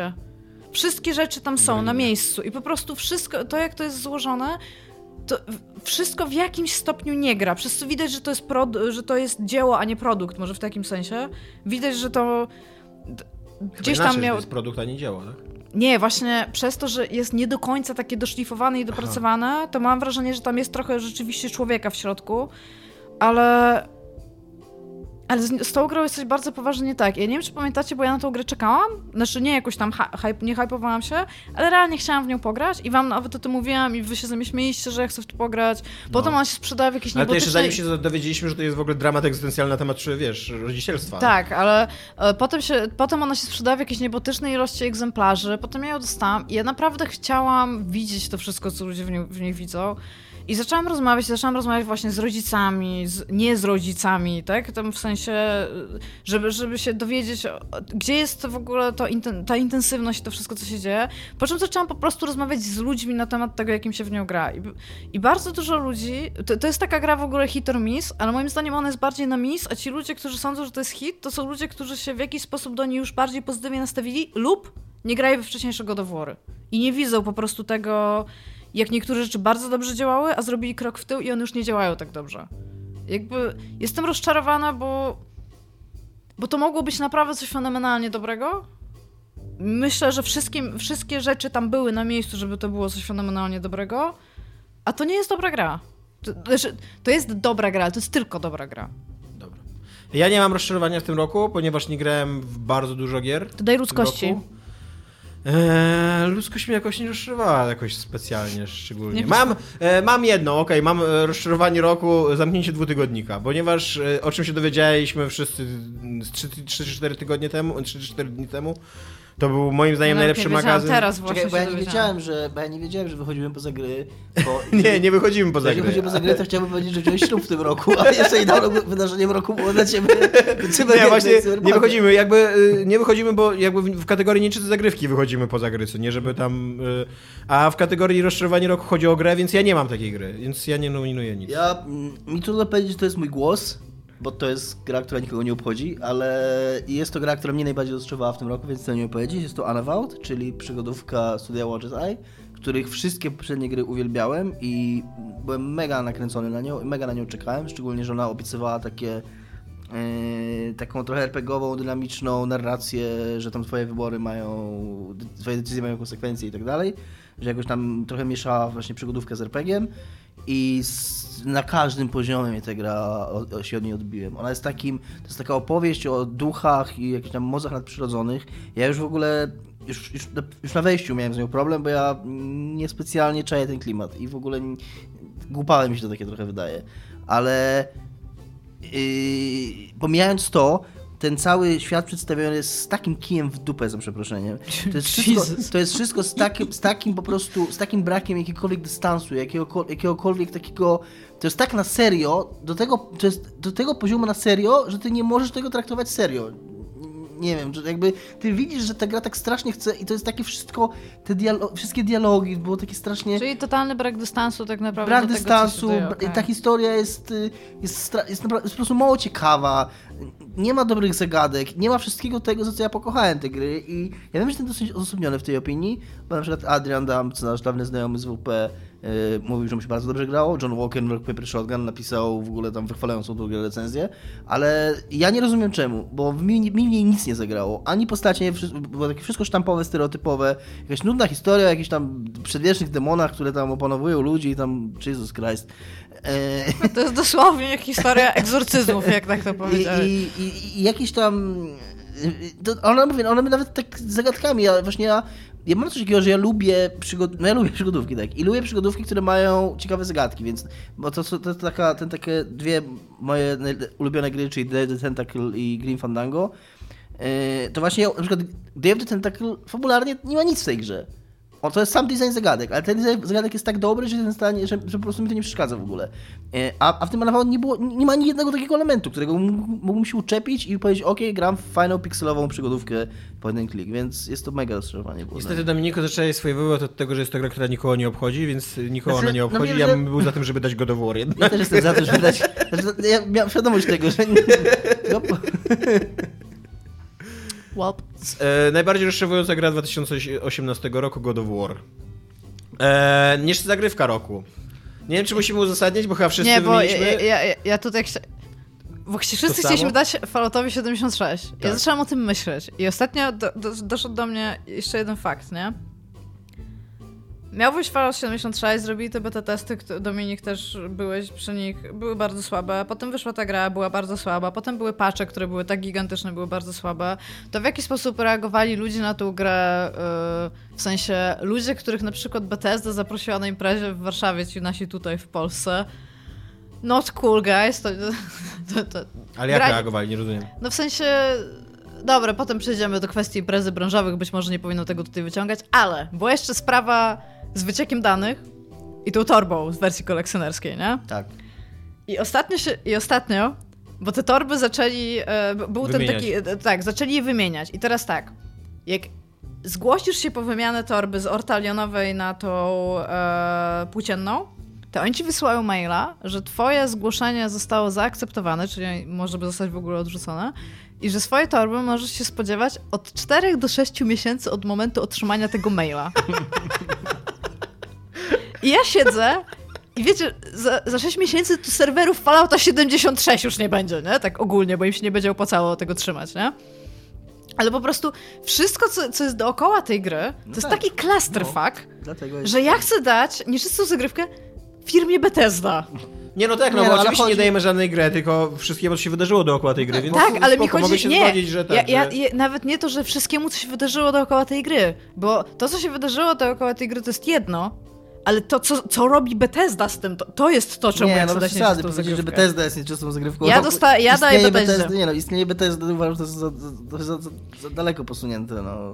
Zgadzam się z Dominikiem. Nie mówię Fallout- o istnieniu, mówiąc- tylko mówiąc to, co Fallout, robi mówimy- Bethesda. Tak, to co robi Ale nie Bethesda to, co robi Bethesda w temacie Fallouta 76, a nie 76. w ogóle we wszystkich tematach, no. No okej, ale chodzi mi o to, że ja nie chcę, bo ja tutaj chcę bardzo jasno Możemy tak, tak sformułować to, możemy Tak. działania e, Bethesdy- dookoła Fallouta 76, pasuje tak, ci? tak. I, Okej. I przez to, że stworzyli tą grę i przez to, że ją wydali. Okej. Tak, tak. Stworzyli, wydali, Napisali. e, napisali wszy, y, i wszystko to, co było wokół, z danymi, z torbą, z paczami, z, no, jeszcze w ogóle ten wyciek danych, to po prostu... Ja już myślałam, że gorzej nie będzie, po czym się właśnie okazało, że z tą torby się dostaje od 4 do 6 miesięcy. I ja tak Nie mów i... do, ro- do swoich dłoni. Przepraszam, ja tak siedzę i... po prostu już nic nie może być, że już jedyne co to może być, że jak grasz 30 godzin w tą grę, to twój PlayStation czy Xbox wstaje, zamienia się w takiego robocika i idzie i udusi ci psa. To jest chyba ostatnie Bethesda, co możesz zrobić po prostu. To, że ta gra Eee. usuwa savey i sama siebie po prostu, No, Jesus Christ. Najlepsza stara gra w 2018 roku.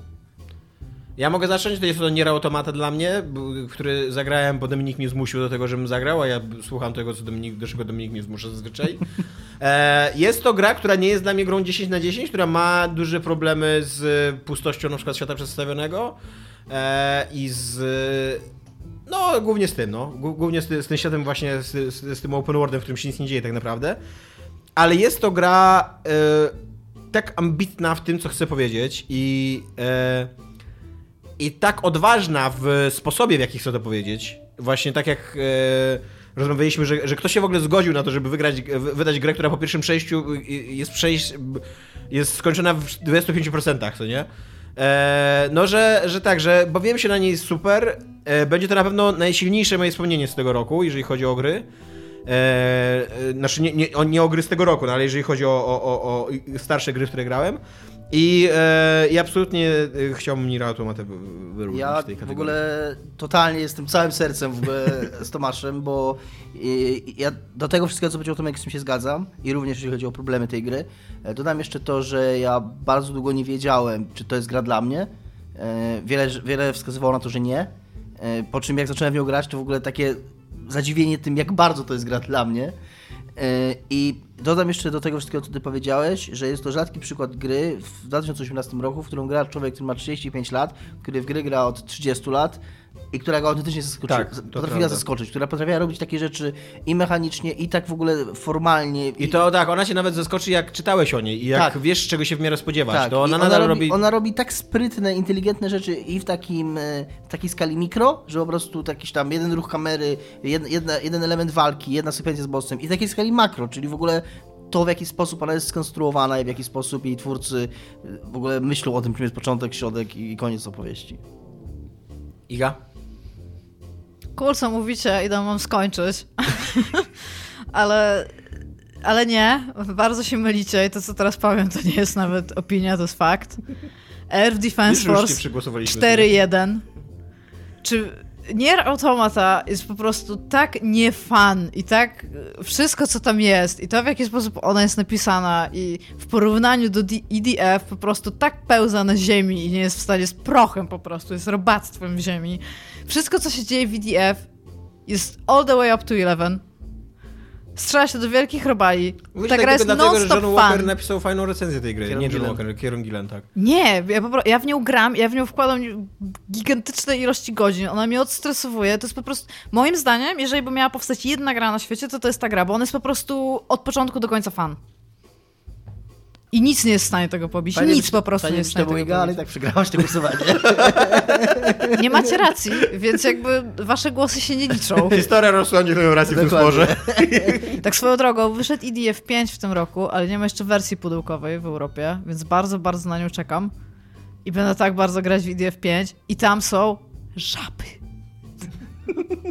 Nie wiem, czy to kumacie, ale w ogóle jeszcze teksty, które lecą w EDF-ie, widzą osę, nie? Osę widzą. I cały czas w tym, w tym świecie egzystują owady, bo oni porównują te wielkie coś do owadów. Jakby nie- do owadów, tylko tam do pajęczaków i tamten.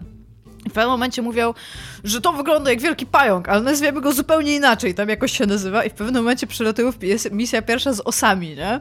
I widzisz takie osy na horyzoncie, że lecą i w radiu masz takie krz, wielkie insekty potrafią latać? Nic już nigdy w życiu mnie nie zaskoczy. I ja tak siedzę i Jezu, jak ja bym chciała pisać tą grę, to jest najlepsza rzecz. w ogóle To jest, to jest projekt marzenia po prostu, potem przy tym pracować i w to grać. Dobra, następna kategoria fan roku. Joanna Czyli co, Barbara IDF Bernat 4.1 ogólnie. dostaje. E, nie głosujemy na fan roku, tylko podejmujemy wspólnie Tak. decyzję. E, Joanna Barbara Bernat, która jest z nami od zawsze i która jest naszą wierną słuchaczką i fanką i którą bardzo cenimy, która jest akurat w ciąży bliźniaczej, a my mamy akurat Nie, już się wystarczająco... urodziły. Wys- już się urodziły? Tak, Kurde. i są śliczne. Kurde, bo chciałem powiedzieć, że mamy wystarczającą, wystarczającą ilość imion, żeby je nadała swoim dzieciom. Już się nazywają. Mamy i, dwie kobie- i dwa kobiece Już imiona były na- i dwa męskie imiona. I czy, czy one się nazywają Tomek, Iga, Ega, Ewa albo Dominik? Tak, oba się nazywają Tomek. No to by było super, żeby się... Na... Nie, Już było, na gdyby, spacerki wychodzą. gdyby się... Są było, gdyby się oba nazywały na przykład Tomasz, Dominik, Iga, Ewa, a drugie by się nazywało Iga, Ewa, Tomasz, Dominik, Bernat, co nie? Nie, już są, już są młodymi, Kurde. przystymi mężczyznami. Uważamy również, y, Asiu, że jesteś dostatecznie bardzo naszą fanką Tak. i musisz być nią bardziej nazywając naszymi imionami swoje dzieci. Ale byłoby Te dzieci miłe. już się Jeszcze, to, to, się jeszcze da, to się jeszcze da odkręcić. Jesus Christ. W każdym razie tak, e, fan, fan roku e, Joasia. E, I została ostatnia kategoria najważniejsza, czyli że gra roku e, 2018 roku. Dominik. Znaczy ja nie chcę powtarzać tego, co... no, Mieliśmy już długo... Nie musisz, możesz coś innego nominować. Mieliśmy długą i burzliwą rozmowę na ten temat i moją grą roku jest Pillars of Eternity 2. Dobra, to jest taki totalny bullshit. Dlaczego? No bo jest lepsza gra o, o łódce. Ja, no, znaczy, No daj mi no, powiedzieć. no, spoko, mów. Nie, no to nie, no, miał... to, jest, to jest mój typ, a dlaczego? No to już, było, już powiedziałem. No. Wiele, tak, wiele, wiele wody w Wiśle przepłynęło na temat tego. dlaczego- Ja zupełnie rozumiem czemu, cze, co twój wybór, w sensie, że padł z twojej strony i nie wiem, być może jakbym grała, chociaż nie uważam, żebym była w stanie uznać grę w... Ja wam mówiłam, że jak rozmawialiśmy ostatnio o światach i storytellingu. Znaczy, ja w ogóle uważam, że to, głosowanie, że to głosowanie, ideą tego głosowania jest to, że my wybieramy to, co jest według nas, nie? bo Mhm. chyba tak jest podejście nasze, że to, co według nas, a nie to, co uważamy obiektywnie jako obserwatorzy branży, że powinno być grą roku. Nie? Ale to, to akurat w tym roku, to co ja uważam subiektywnie, bardzo się zbiega z tym drugim, o czym powiedziałeś. Mhm. Bo ja daję Return of the Obra Dinn i to jest druga gra w tym roku i w ogóle bardzo, bardzo dawna, która tak po tym jak przeszłam Celest, ja usiadłam i po pierwsze stwierdziłam, że to jest druga gra 5 na 5. Nie spodziewałam się dwóch gier 5 na 5 u mnie w tym roku. Po czym usiadłam i zaczęłam myśleć, jak ona jest perfekcyjnie zdesignowana, jakie to jest genialna w ogóle twór, żeby pokazywać ludziom bardzo wiele rzeczy, bo ona i pod względem technicznym jest wyciągnięta po prostu do, pod taką skalę, że Pope to jest jakiś masochista geniusz. Nie da się takich rzeczy... Papież gry wręcz, można powiedzieć. tak, papież gier, tak. On w ogóle, to, to, przez, to w jaki sposób ta gra wygląda, jak ona funkcjonuje, to ja nie wiem, co on zrobił z tym silnikiem, że ona tak działa, ale mu się to udało, więc jest ogóle- szalonym geniuszem. Ja w ogóle chciałem właśnie wtrącić się do tego, co ty powiedziałaś o tym designie, bo ja w przygotowaniu na to i wiedząc, jakie będą wasze wybory, pograłem tam po jakieś półtorej godziny w Return of the Obra Dinn, więc mniej więcej wiedziałem, czego się spodziewać po tym, co czytałem, po tym, co mówiliście, po tym, co nagraliśmy razem. No, oczywiście zupełnie inne, inne jest doświadczenie, jak się w to gra samemu. I to, co mnie z- zaskoczyło i zadziwiło tak bardzo pozytywnie w tej grze, to spodziewałem się takiego rozkminiania e, tego właśnie, kto kogo zabił, jak, jak to było, układania sobie zagadek. Na przykład to, to, czego się nie spodziewałem, bo nie widziałem tego, bo ty po prostu grałeś, to było to, jak dużą częścią tej gry, jak wielką frajdą jest w ogóle odkrywanie, jak się to robi, co się robi, jak ona działa, jak, do czego służy ta, ten guzik, co się robi w ten sposób i nawet samo to, że ona ci nic nie mówi tak wprost, nie ma żadnych tutoriali, a odkrywasz to i samo odkrywanie tego, co możesz w tej grze robić i jak to robisz, też jest frajdą i też jest takim Tak. odkrywaniem tajemnicy, że ona jest taką... Ja bym chciał o- od siebie jeszcze dodać to, że to jest gra, która ma e, bardzo fajną fabułę, która y, ma... w tym roku wyszły trzy gry pirackie i to jest najlepsza fabuła piracka, bo jeszcze wyszło Sea of Thieves. E, i, i, I to jest bardzo fajna piracka fabuła z elementami fantastycznymi, z właśnie tajemnicą, taką typowo piracką tajemnicą, co tam się wydarzyło, jak to się, jak to się wydarzyło ze zdradami, z, z A buntem, przy okazji też ma potworami bardzo i tak dużo dalej. wątków historycznych, takich marynistycznych, które oczywiście są fantastyczne, ale jakby do nich zaciąga. Ja jestem... Ja, w... ja bardzo dawno nie miałam gry, o której jestem w stanie powiedzieć po prostu samo dobre. Jedna, jedyna rzecz, weszłam w e, bardzo długą dyskusję na Twitterze na ten temat, był fakt zaniechania używania koloru w tej grze przez Paupa.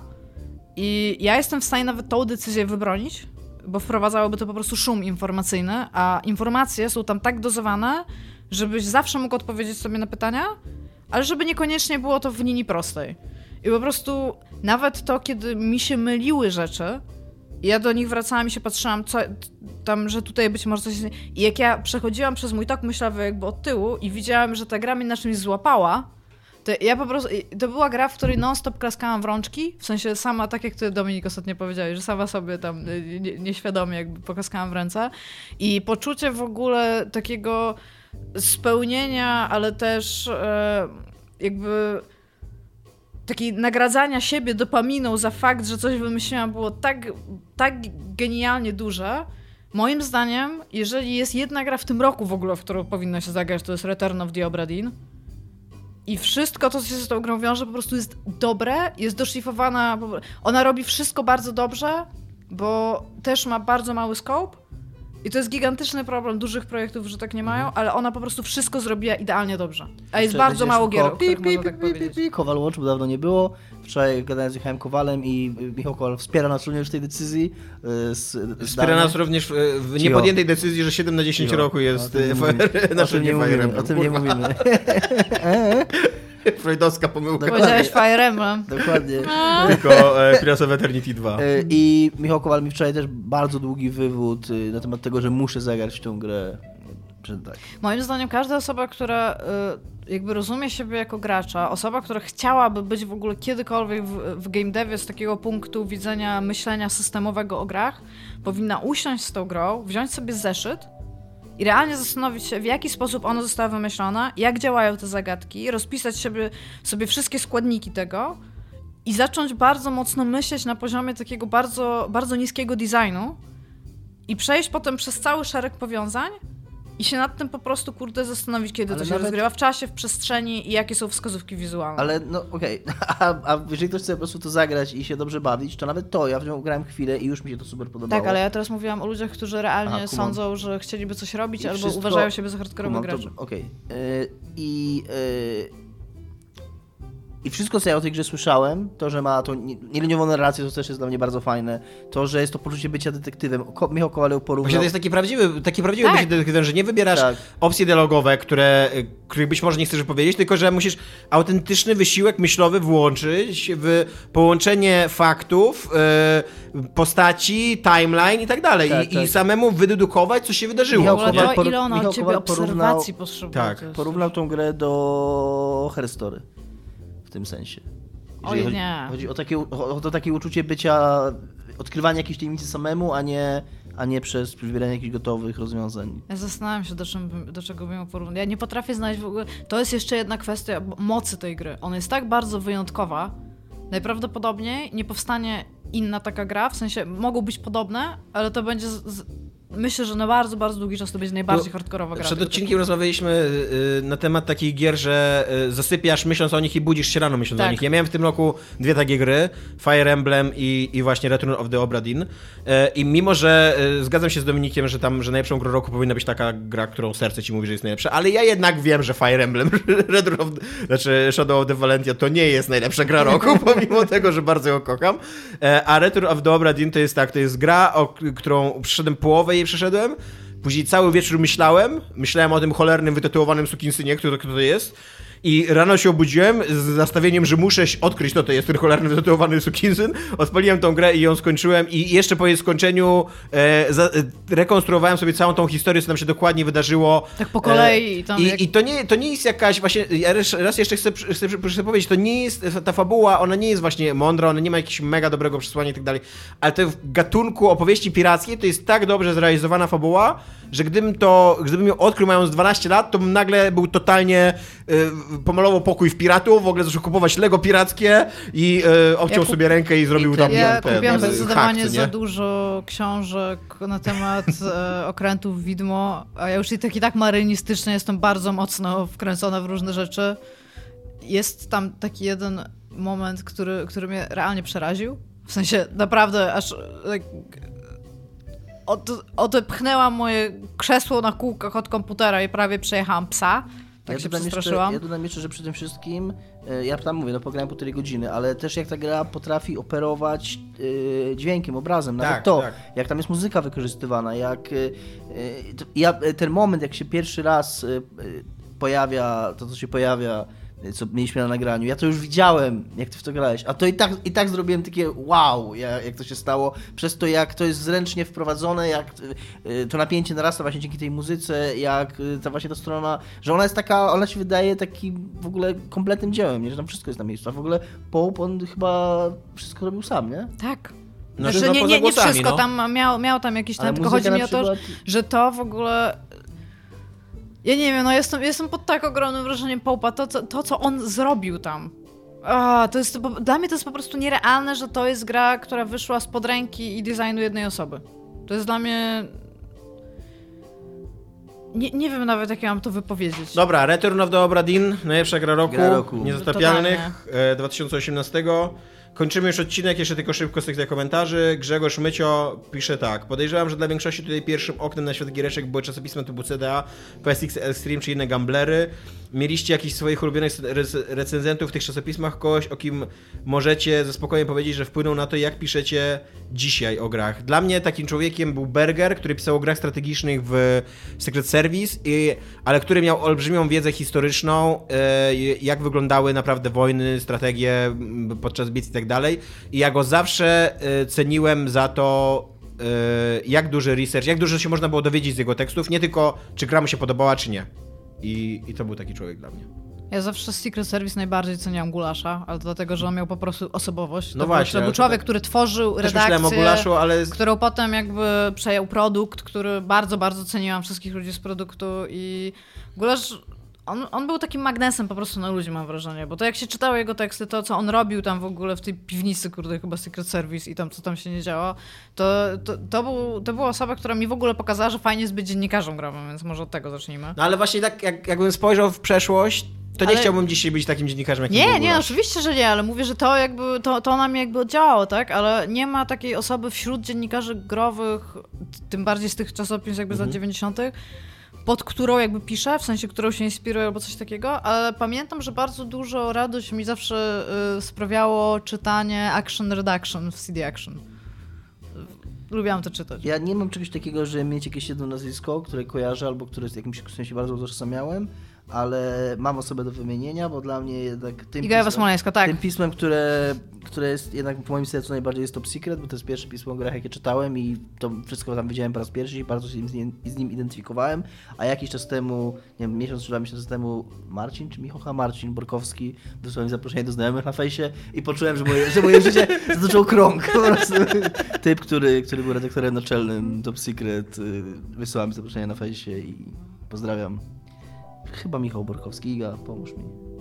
Chyba Marcin Borkowski, wydaje mi się, że nie wiem, czy Marcin. Michał, czy Marcin. Taki twój bohater życiowy. Dobra, No to to był Borek wszystko... zawsze po prostu, no. e, Czekaj, To sprawdzę. wszystko... Czekaj, dobra, jeszcze nie wszystko. Iga, co tam u ciebie w międzyczasie? Jak życie? Wyspałam się dzisiaj, Marcin Borkowski. pakuję Marcin, prezenty na święta. Za, za... Prawie adoptowałam psa. Ostatnio. Bym tu przyszła z psem dzisiaj, ale nie adoptowałam go w końcu, bo, To świetny Właścici- pomysł, przyprowadzić psa do człowieka, który jest uszulony. bo właściciel się na, z- na spotkanie z drugim znalazł. człowiekiem, który jest uszulony. Jak będę mieć psa, to będzie musiała ze mną chodzić, ale właściciel się znalazł, więc nie mam. Był to 213 odcinek Niezdapialnych. Dziękujemy. Dzięki. Szczęśliwego nowego roku. Cześć. Cześć. Pa.